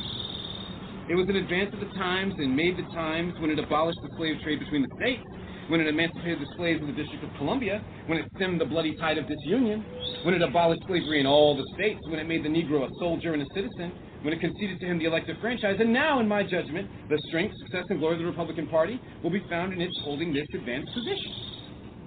It must not stand still or take any step backward. Its mission is to lead, not to follow, to make circumstances, not to be made by them. It is held and firmly bound by every sentiment of justice and honor to make a living fact out of the dead letter of the constitutional amendment. It must make the path of the black citizen to the ballot box as safe and smooth as that of the white citizen. It must make it impossible for a man like James Russell Lowell to say he sees no difference between the Democratic Party and the Republican Party. If it fails to do all this, I, for one, shall welcome the bolt, which shall scatter it into a thousand fragments. I would never say, and I have never said, because it's not true, that Republicans, all Republicans, are racist. That would be silly and wrong. But nowadays, if you are racist, you're probably a Republican. Civil rights laws were designed to protect blacks from Democrats, from Democrat laws, from Democrat segregators, from Democrat governors, and Democrats in the White House wouldn't protect them. That's why we have civil rights laws. From that, you get the anti-discrimination laws and the sexual harassment laws. Now you got liberal women using laws to protect blacks in order to attack conservative blacks with these vicious, outrageous charges. It absolutely is, and it's coming from the exact same people who used to do the lynching with ropes. Now they do it with a word processor. In the Democratic Party. Yes.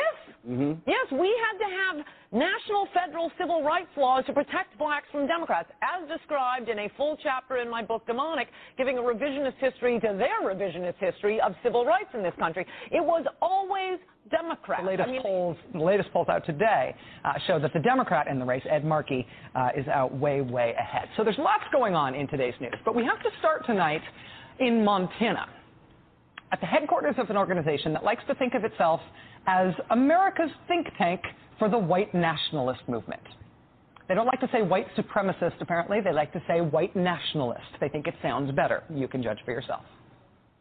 Who stands for us?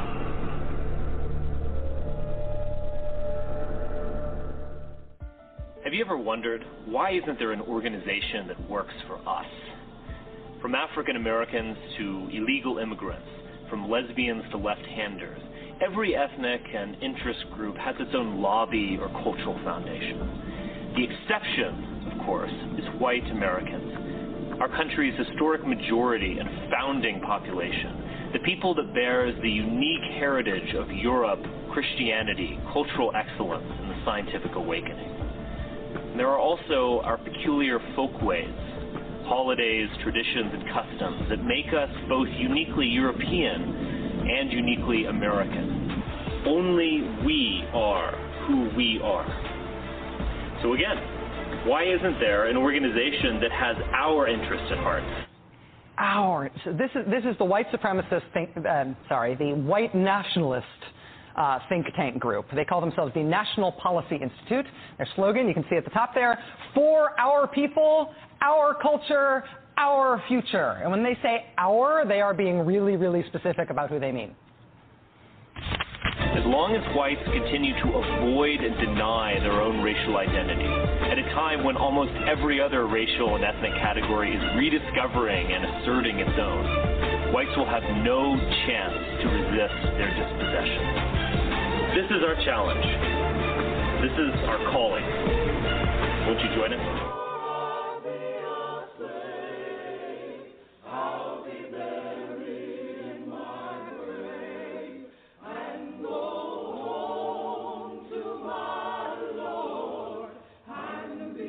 Abolition. Abolition. Today.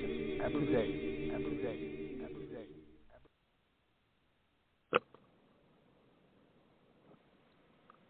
You're on mute. Can't be muted. Welcome back to Abolition Today. Abolition Today with Max Parthas and Yusuf Hassan. You were just listening to part eight of the I declare the so-called emancipation as a stupendous fraud by Frederick Douglass, and that segment was entitled "Them Damned Republicrats." And you heard clips from the Rachel Maddow show, Ann Coulter, and Bill Maher. and this this uh I don't know what to call this guy, Richard Spencer, who's the head of the uh National Policy Institute towards the end. Uh, that, that was his so introduction to the, to the national uh, uh, landscape. Richard Spencer. He's been all over the news since then, but that was his introduction.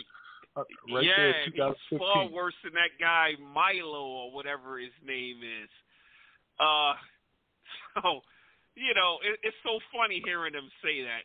You know, and I don't want to focus so much on him than Frederick's speech. You know, but uh, when he's talking about why is there nothing out there that's like for our interest when it's like your system you know everybody else is trying to uh become you know part of the system and have their rights recognized but of course like frederick douglass said he said instead of protecting the weak against the encroachments of the strong it tacitly protects the strong and its encroachments upon the weak when the colored citizens of the South point to the 14th and 15th Amendments of the Constitution for the protection of their civil and political rights, the Supreme Court of the United States turns them out of court and tells Mm-hmm. them they must look for justice at the hands of the states, well knowing that those states are, in effect, the very parties that deny them justice. Thus is the Negro citizen swindled. Swindled. Man, he had a way with words. He had a way with words, man. I Mhm. call you the wordsmith, but he's whoa. I'm a student of Frederick. I'm a student of Frederick. Right. Yeah.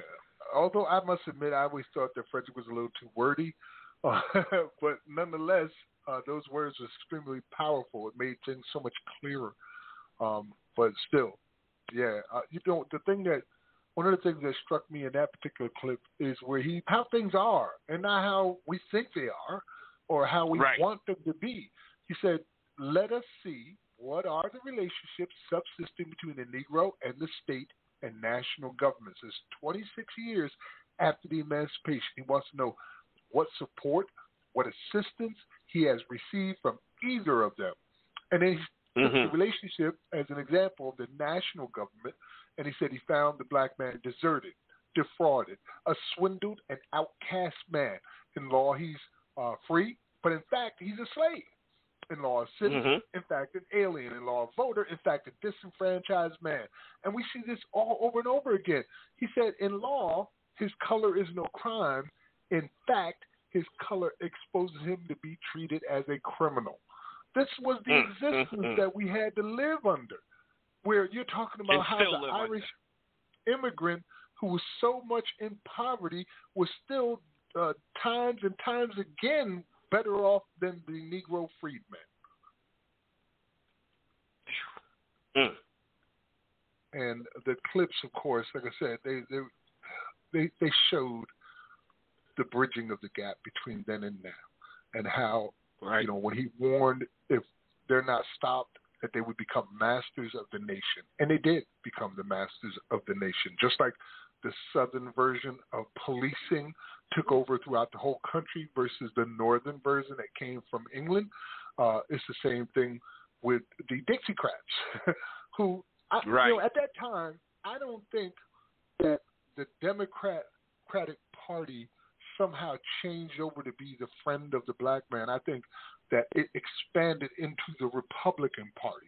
So now you got both parties who were against uh, people of color.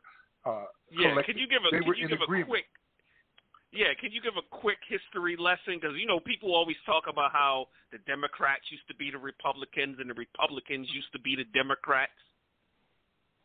Um, Can you give a quick breakdown on that?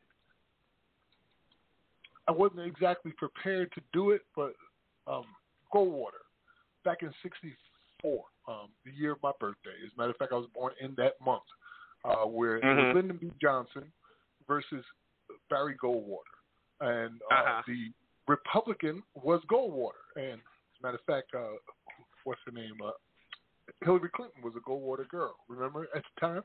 Right. And Uh-huh. Johnson was the Democrat. And we were at that point. There had not been any black Democrat elected all the way to 1929.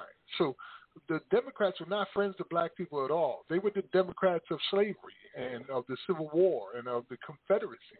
And the Republicans Mhm. at this party of freedom, uh, freedom and abolition up until that point. But in order to win, uh, Lyndon B. Johnson tapped into the Republican races, uh, the Dixiecrats. Was it Lyndon B. that did it, or was it Goldwater? Uh, it had to be Lyndon B. because he was Yeah, a we- Democrat.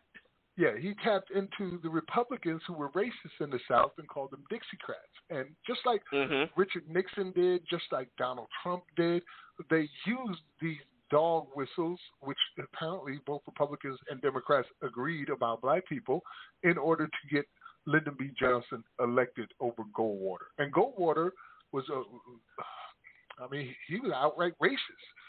And yet Lyndon B. Yeah. Johnson managed to get the Democrat, the, the the Republican conservatives who were racist to become new Democrats. Yeah, Goldwater Johnson- was of that uh, Bull Connor and uh, George Wallace ilk. Right. Um, you see, in Wiki it says that uh, Johnson championed his passage of the Civil Rights Act and advocated a series of anti-poverty programs collectively known as the Great Society. Goldwater espoused a low-tax, small government philosophy. Although he supported previous attempts at enacting civil rights legislation in 57 and 60, Goldwater reluctantly opposed the Civil Rights Act of 1964, saying it violated individual liberty and states' rights. Well, how many times have we heard that term, states' Mhm. rights? Uh, States' rights. Democrats successfully Supposedly, portrayed but the Goldwater. Civil War was over. Right. They portrayed Goldwater as a dangerous extremist, uh, extremist, most famously in the Daisy television commercial. The Republicans were divided between its moderate and conservative factions, with Rockefeller and other moderate party leaders refusing to campaign for Goldwater. Johnson led by a wide margin in all polls during the campaign.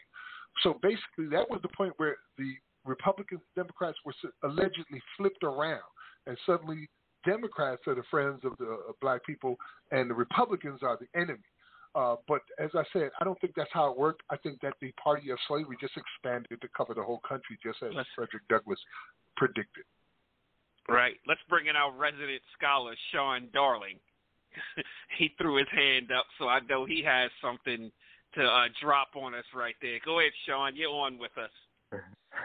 thanks, Yusuf. Thanks, Max. I don't know if I can live up to to that introduction, but I was just think when I think of the speech, um, Max has introduced it to me um, probably a couple of years ago. Um, so um, maybe even more than that. But I was thinking about since it was um, he gave it in Washington D.C. You know, thinking of you know obviously the recent or fairly recent you know um, insurrection, but how um, there's more, or there seems to be a panic about white supremacy, but it seems that this this speech connects it back to slavery, and most people um, aren't aware of what we're doing as of yet.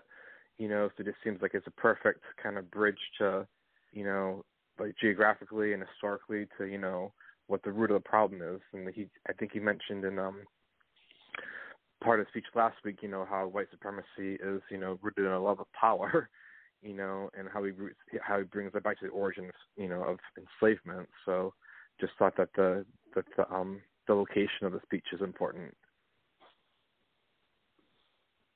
Yes, that makes sense. absolutely. Thanks. Mm, that's a great Sean. point.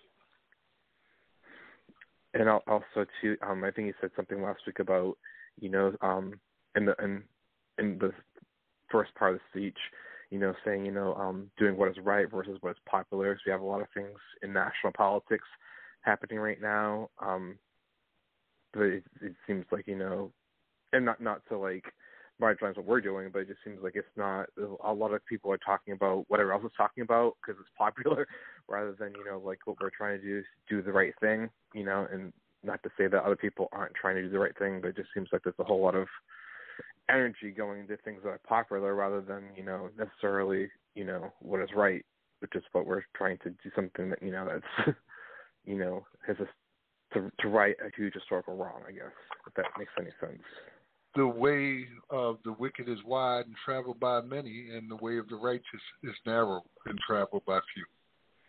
Uh, Mm. That is kind of like my litmus test. If everybody's doing it, it's probably the wrong thing. That's how I think. you know. How about that? hmm How or, or even that? too, I know pe- pe- people talk about you know Reconstruction was what I was talking about you know changing the Thirteenth Amendment you know so like do these people even sometimes know what they're talking about you know Right, or are they just trying to to use popular phrases to get people you know involved in you what know, they want we're not offering a magic button that changes everything overnight. We have expressed that so many times on this program, especially people who demand something like that occur. I don't know where the hell they expect to get it from, but it ain't gonna be from anywhere I can imagine.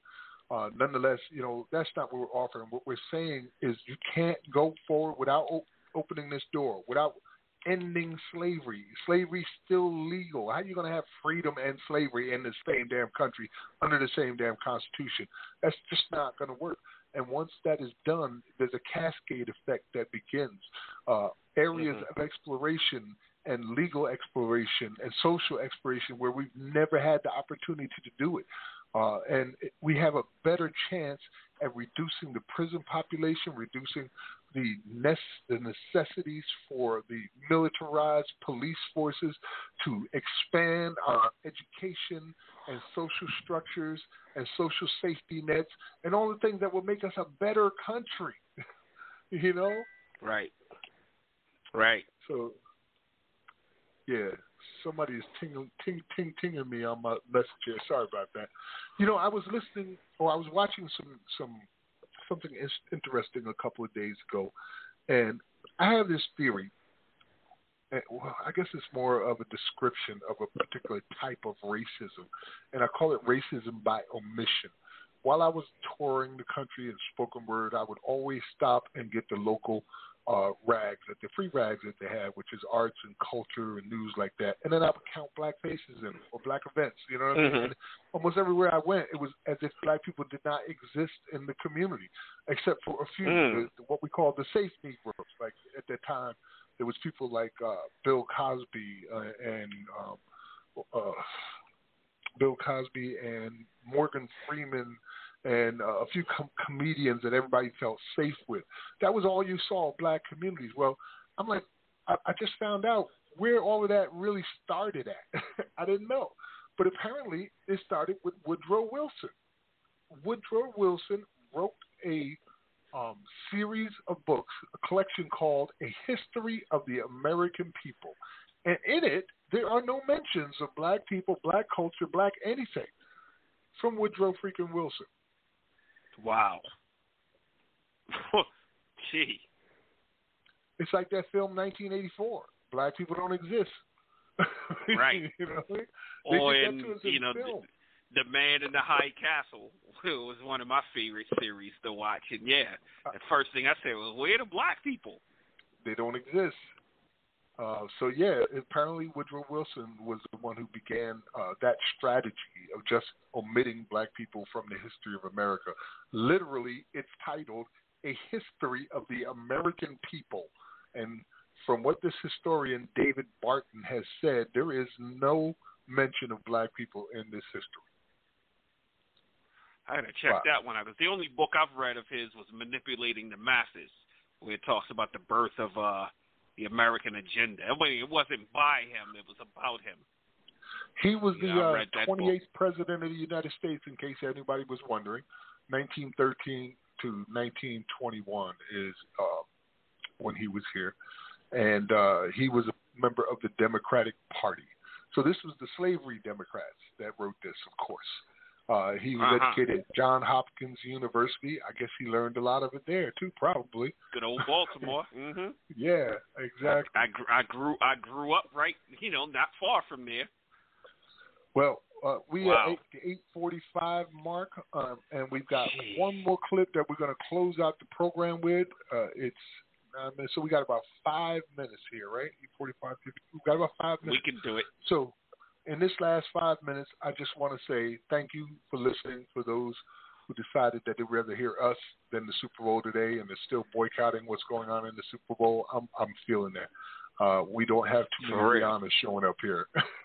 like, why is Rihanna there? Like, didn't she boycott it just a couple years ago, talking about I don't want to be I, a I sellout? thought I thought that's what she said. What- I thought what that's what she said. changed? Yeah, I, I don't know what changed, but I, apparently something changed. It is what it is.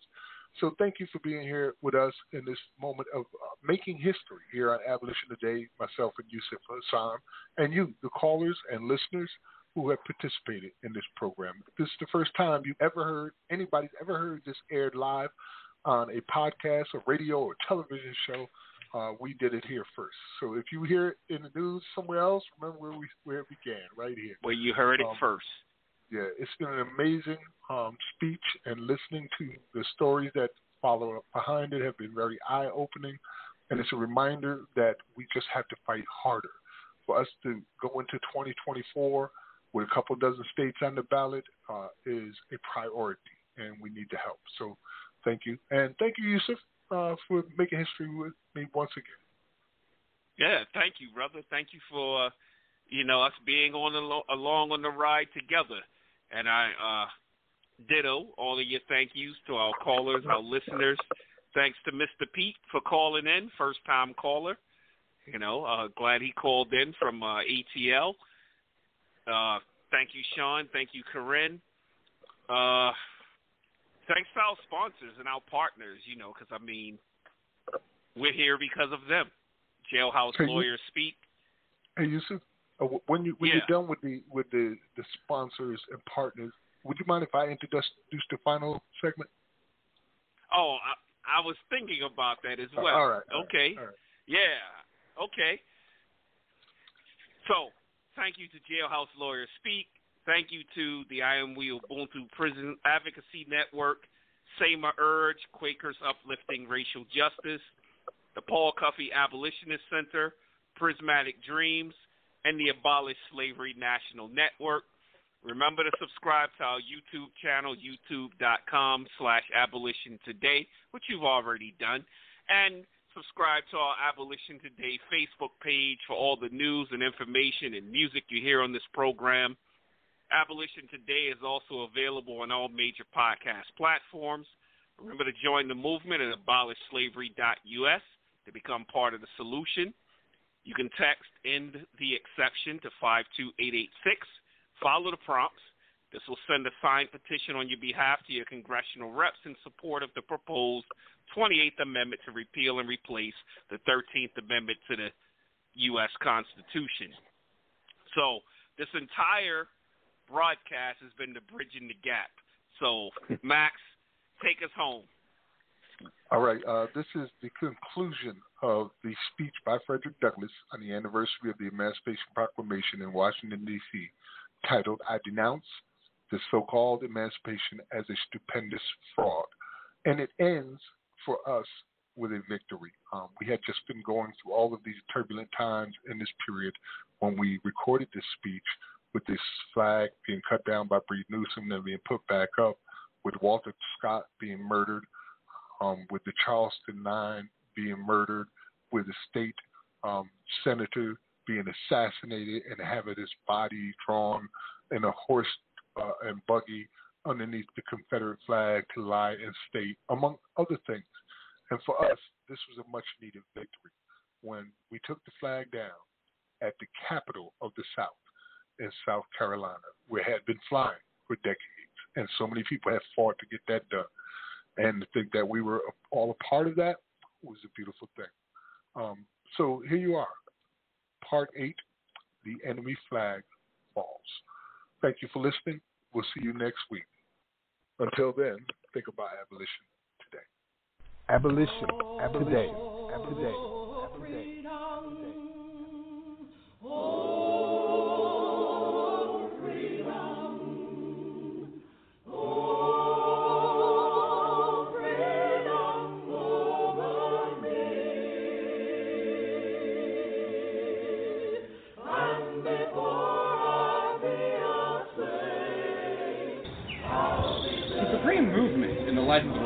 Party is at hand. The question, to be or not to be, will be decided at Chicago, and I reverently trust in God that it may be decided rightly. If the platform it shall adopt shall be in accordance with its earlier antecedents, if the party shall have the courage and its maturity which it possessed and displayed in its infancy, if it shall express its determination to vindicate the honor and integrity of the Republic by stamping out the fraud, injustice, and violence which makes elections in the South a disgrace and scandal for the Republic, and place the man on that platform with a clear head, a clean hand, and a heroic heart. The country will triumphantly elect him. If it, however, should fail to elect him, we shall have done our duty and shall still have under us a grand party of the future certain of success. I do not forget that there are other great interests beside the Negro to be thought of.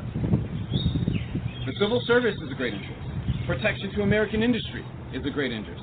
The proper management of our finances so as to promote the business and prosperity of the country is a great interest. But the national honor, the redemption of our national pledge to the freedmen, the supremacy of the Constitution in the fullness of its spirit and the completeness of its letter over all the states of the Union alike is an incomparably greater interest than all others. It touches the soul of the nation, which against all things else should be preserved. Should all be lost but this, the nation would be like Chicago after the fire, more prosperous and beautiful than ever. But what I ask of the Republican Party requires no sacrifice or postponement of the material interests of the country. I simply say to the Republican Party, those things ye ought to have done, and not to have left the others undone. And the present is the time to enforce this lesson. Time has come for a new departure as to the kind of man who is to be the standard bearer of the Republican Party. Events are our instructors.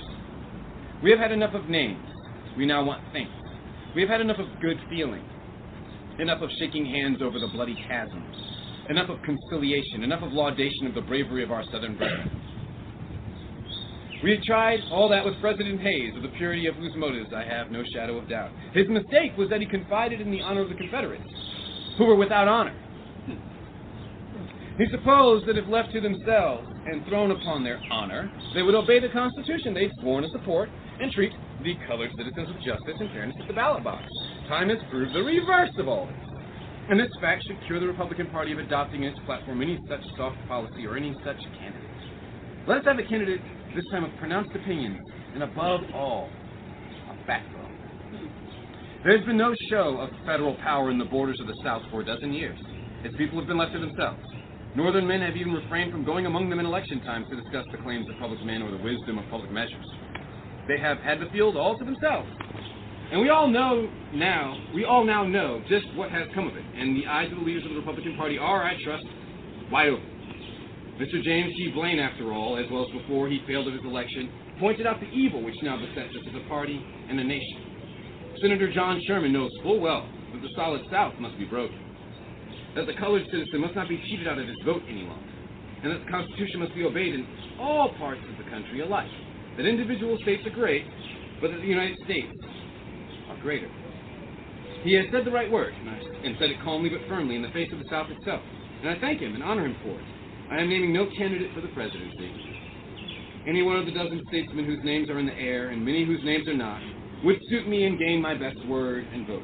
There is one who has not been named, and not likely to be named, who would suit me and would fulfill the supreme demand of the hour. And that man is a Southern man. I refer to the Honorable John M. Harlan, Justice of the Supreme Court of the United States, who, true to his convictions, stood by the plain intention of the 14th Amendment of the Constitution of the United States, in opposition to all his brothers on the bench.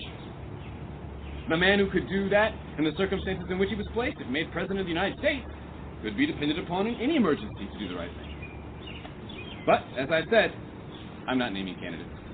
The candidate of the Republican Party will, in all the likelihoods of the case, be my candidate. I am no partisan. I have no ambition to be the first to name any man or make any ob- man obliged to me for naming him for the high office of president. Other men may do this, and I have no disposition to find fault with them for doing it. If, however, John A. Logan were living, I might name him. I am sure he would not allow himself to be trifled with, or allow the Constitution to be defied or trampled in the dust. I have faith also in Roscoe Conkling, whose dangerous illness we all deplore, and whose recovery we profoundly and anxiously desire.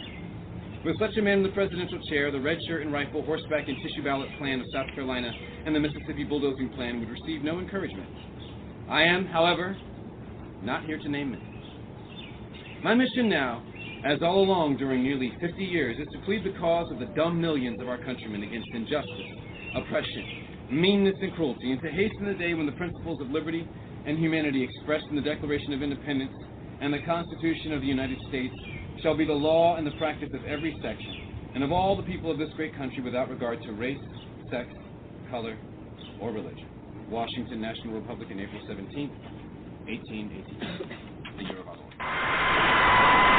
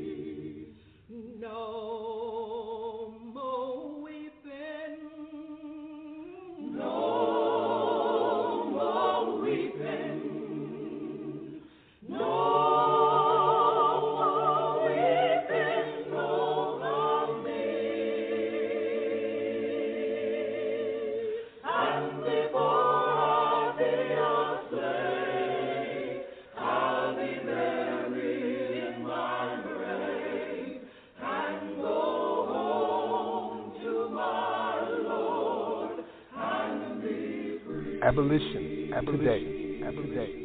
Today. What men want and what they will, working for a dollar bill. Sad to see the old slave mills grinding slow but grinding still. Walking home, a youth gets killed. Police free to shoot at will. Sad to see the old slave mill grinding slow but grinding still. Nine to five, you know the drill. Weekends are a short-lived thrill. Sad to see the old slave mill is grinding slow but grinding still. Cover on it over till it spill. Take until they've had their fill. Sure hurts to see the old slave mill grinding slow but grinding still.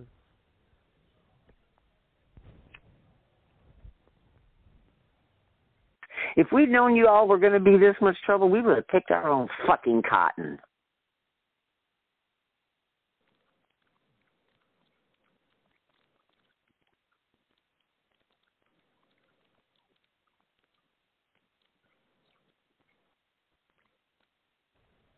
Hello, it is Ryan, and we could all use an extra bright spot in our day, couldn't we? Just to make up for things like sitting in traffic, doing the dishes, counting your steps, you know, all the mundane stuff. That is why I'm such a big fan of Chumba Casino. Chumba Casino has all your favorite social casino style games that you can play for free anytime, anywhere with daily bonuses. That should brighten your day a little.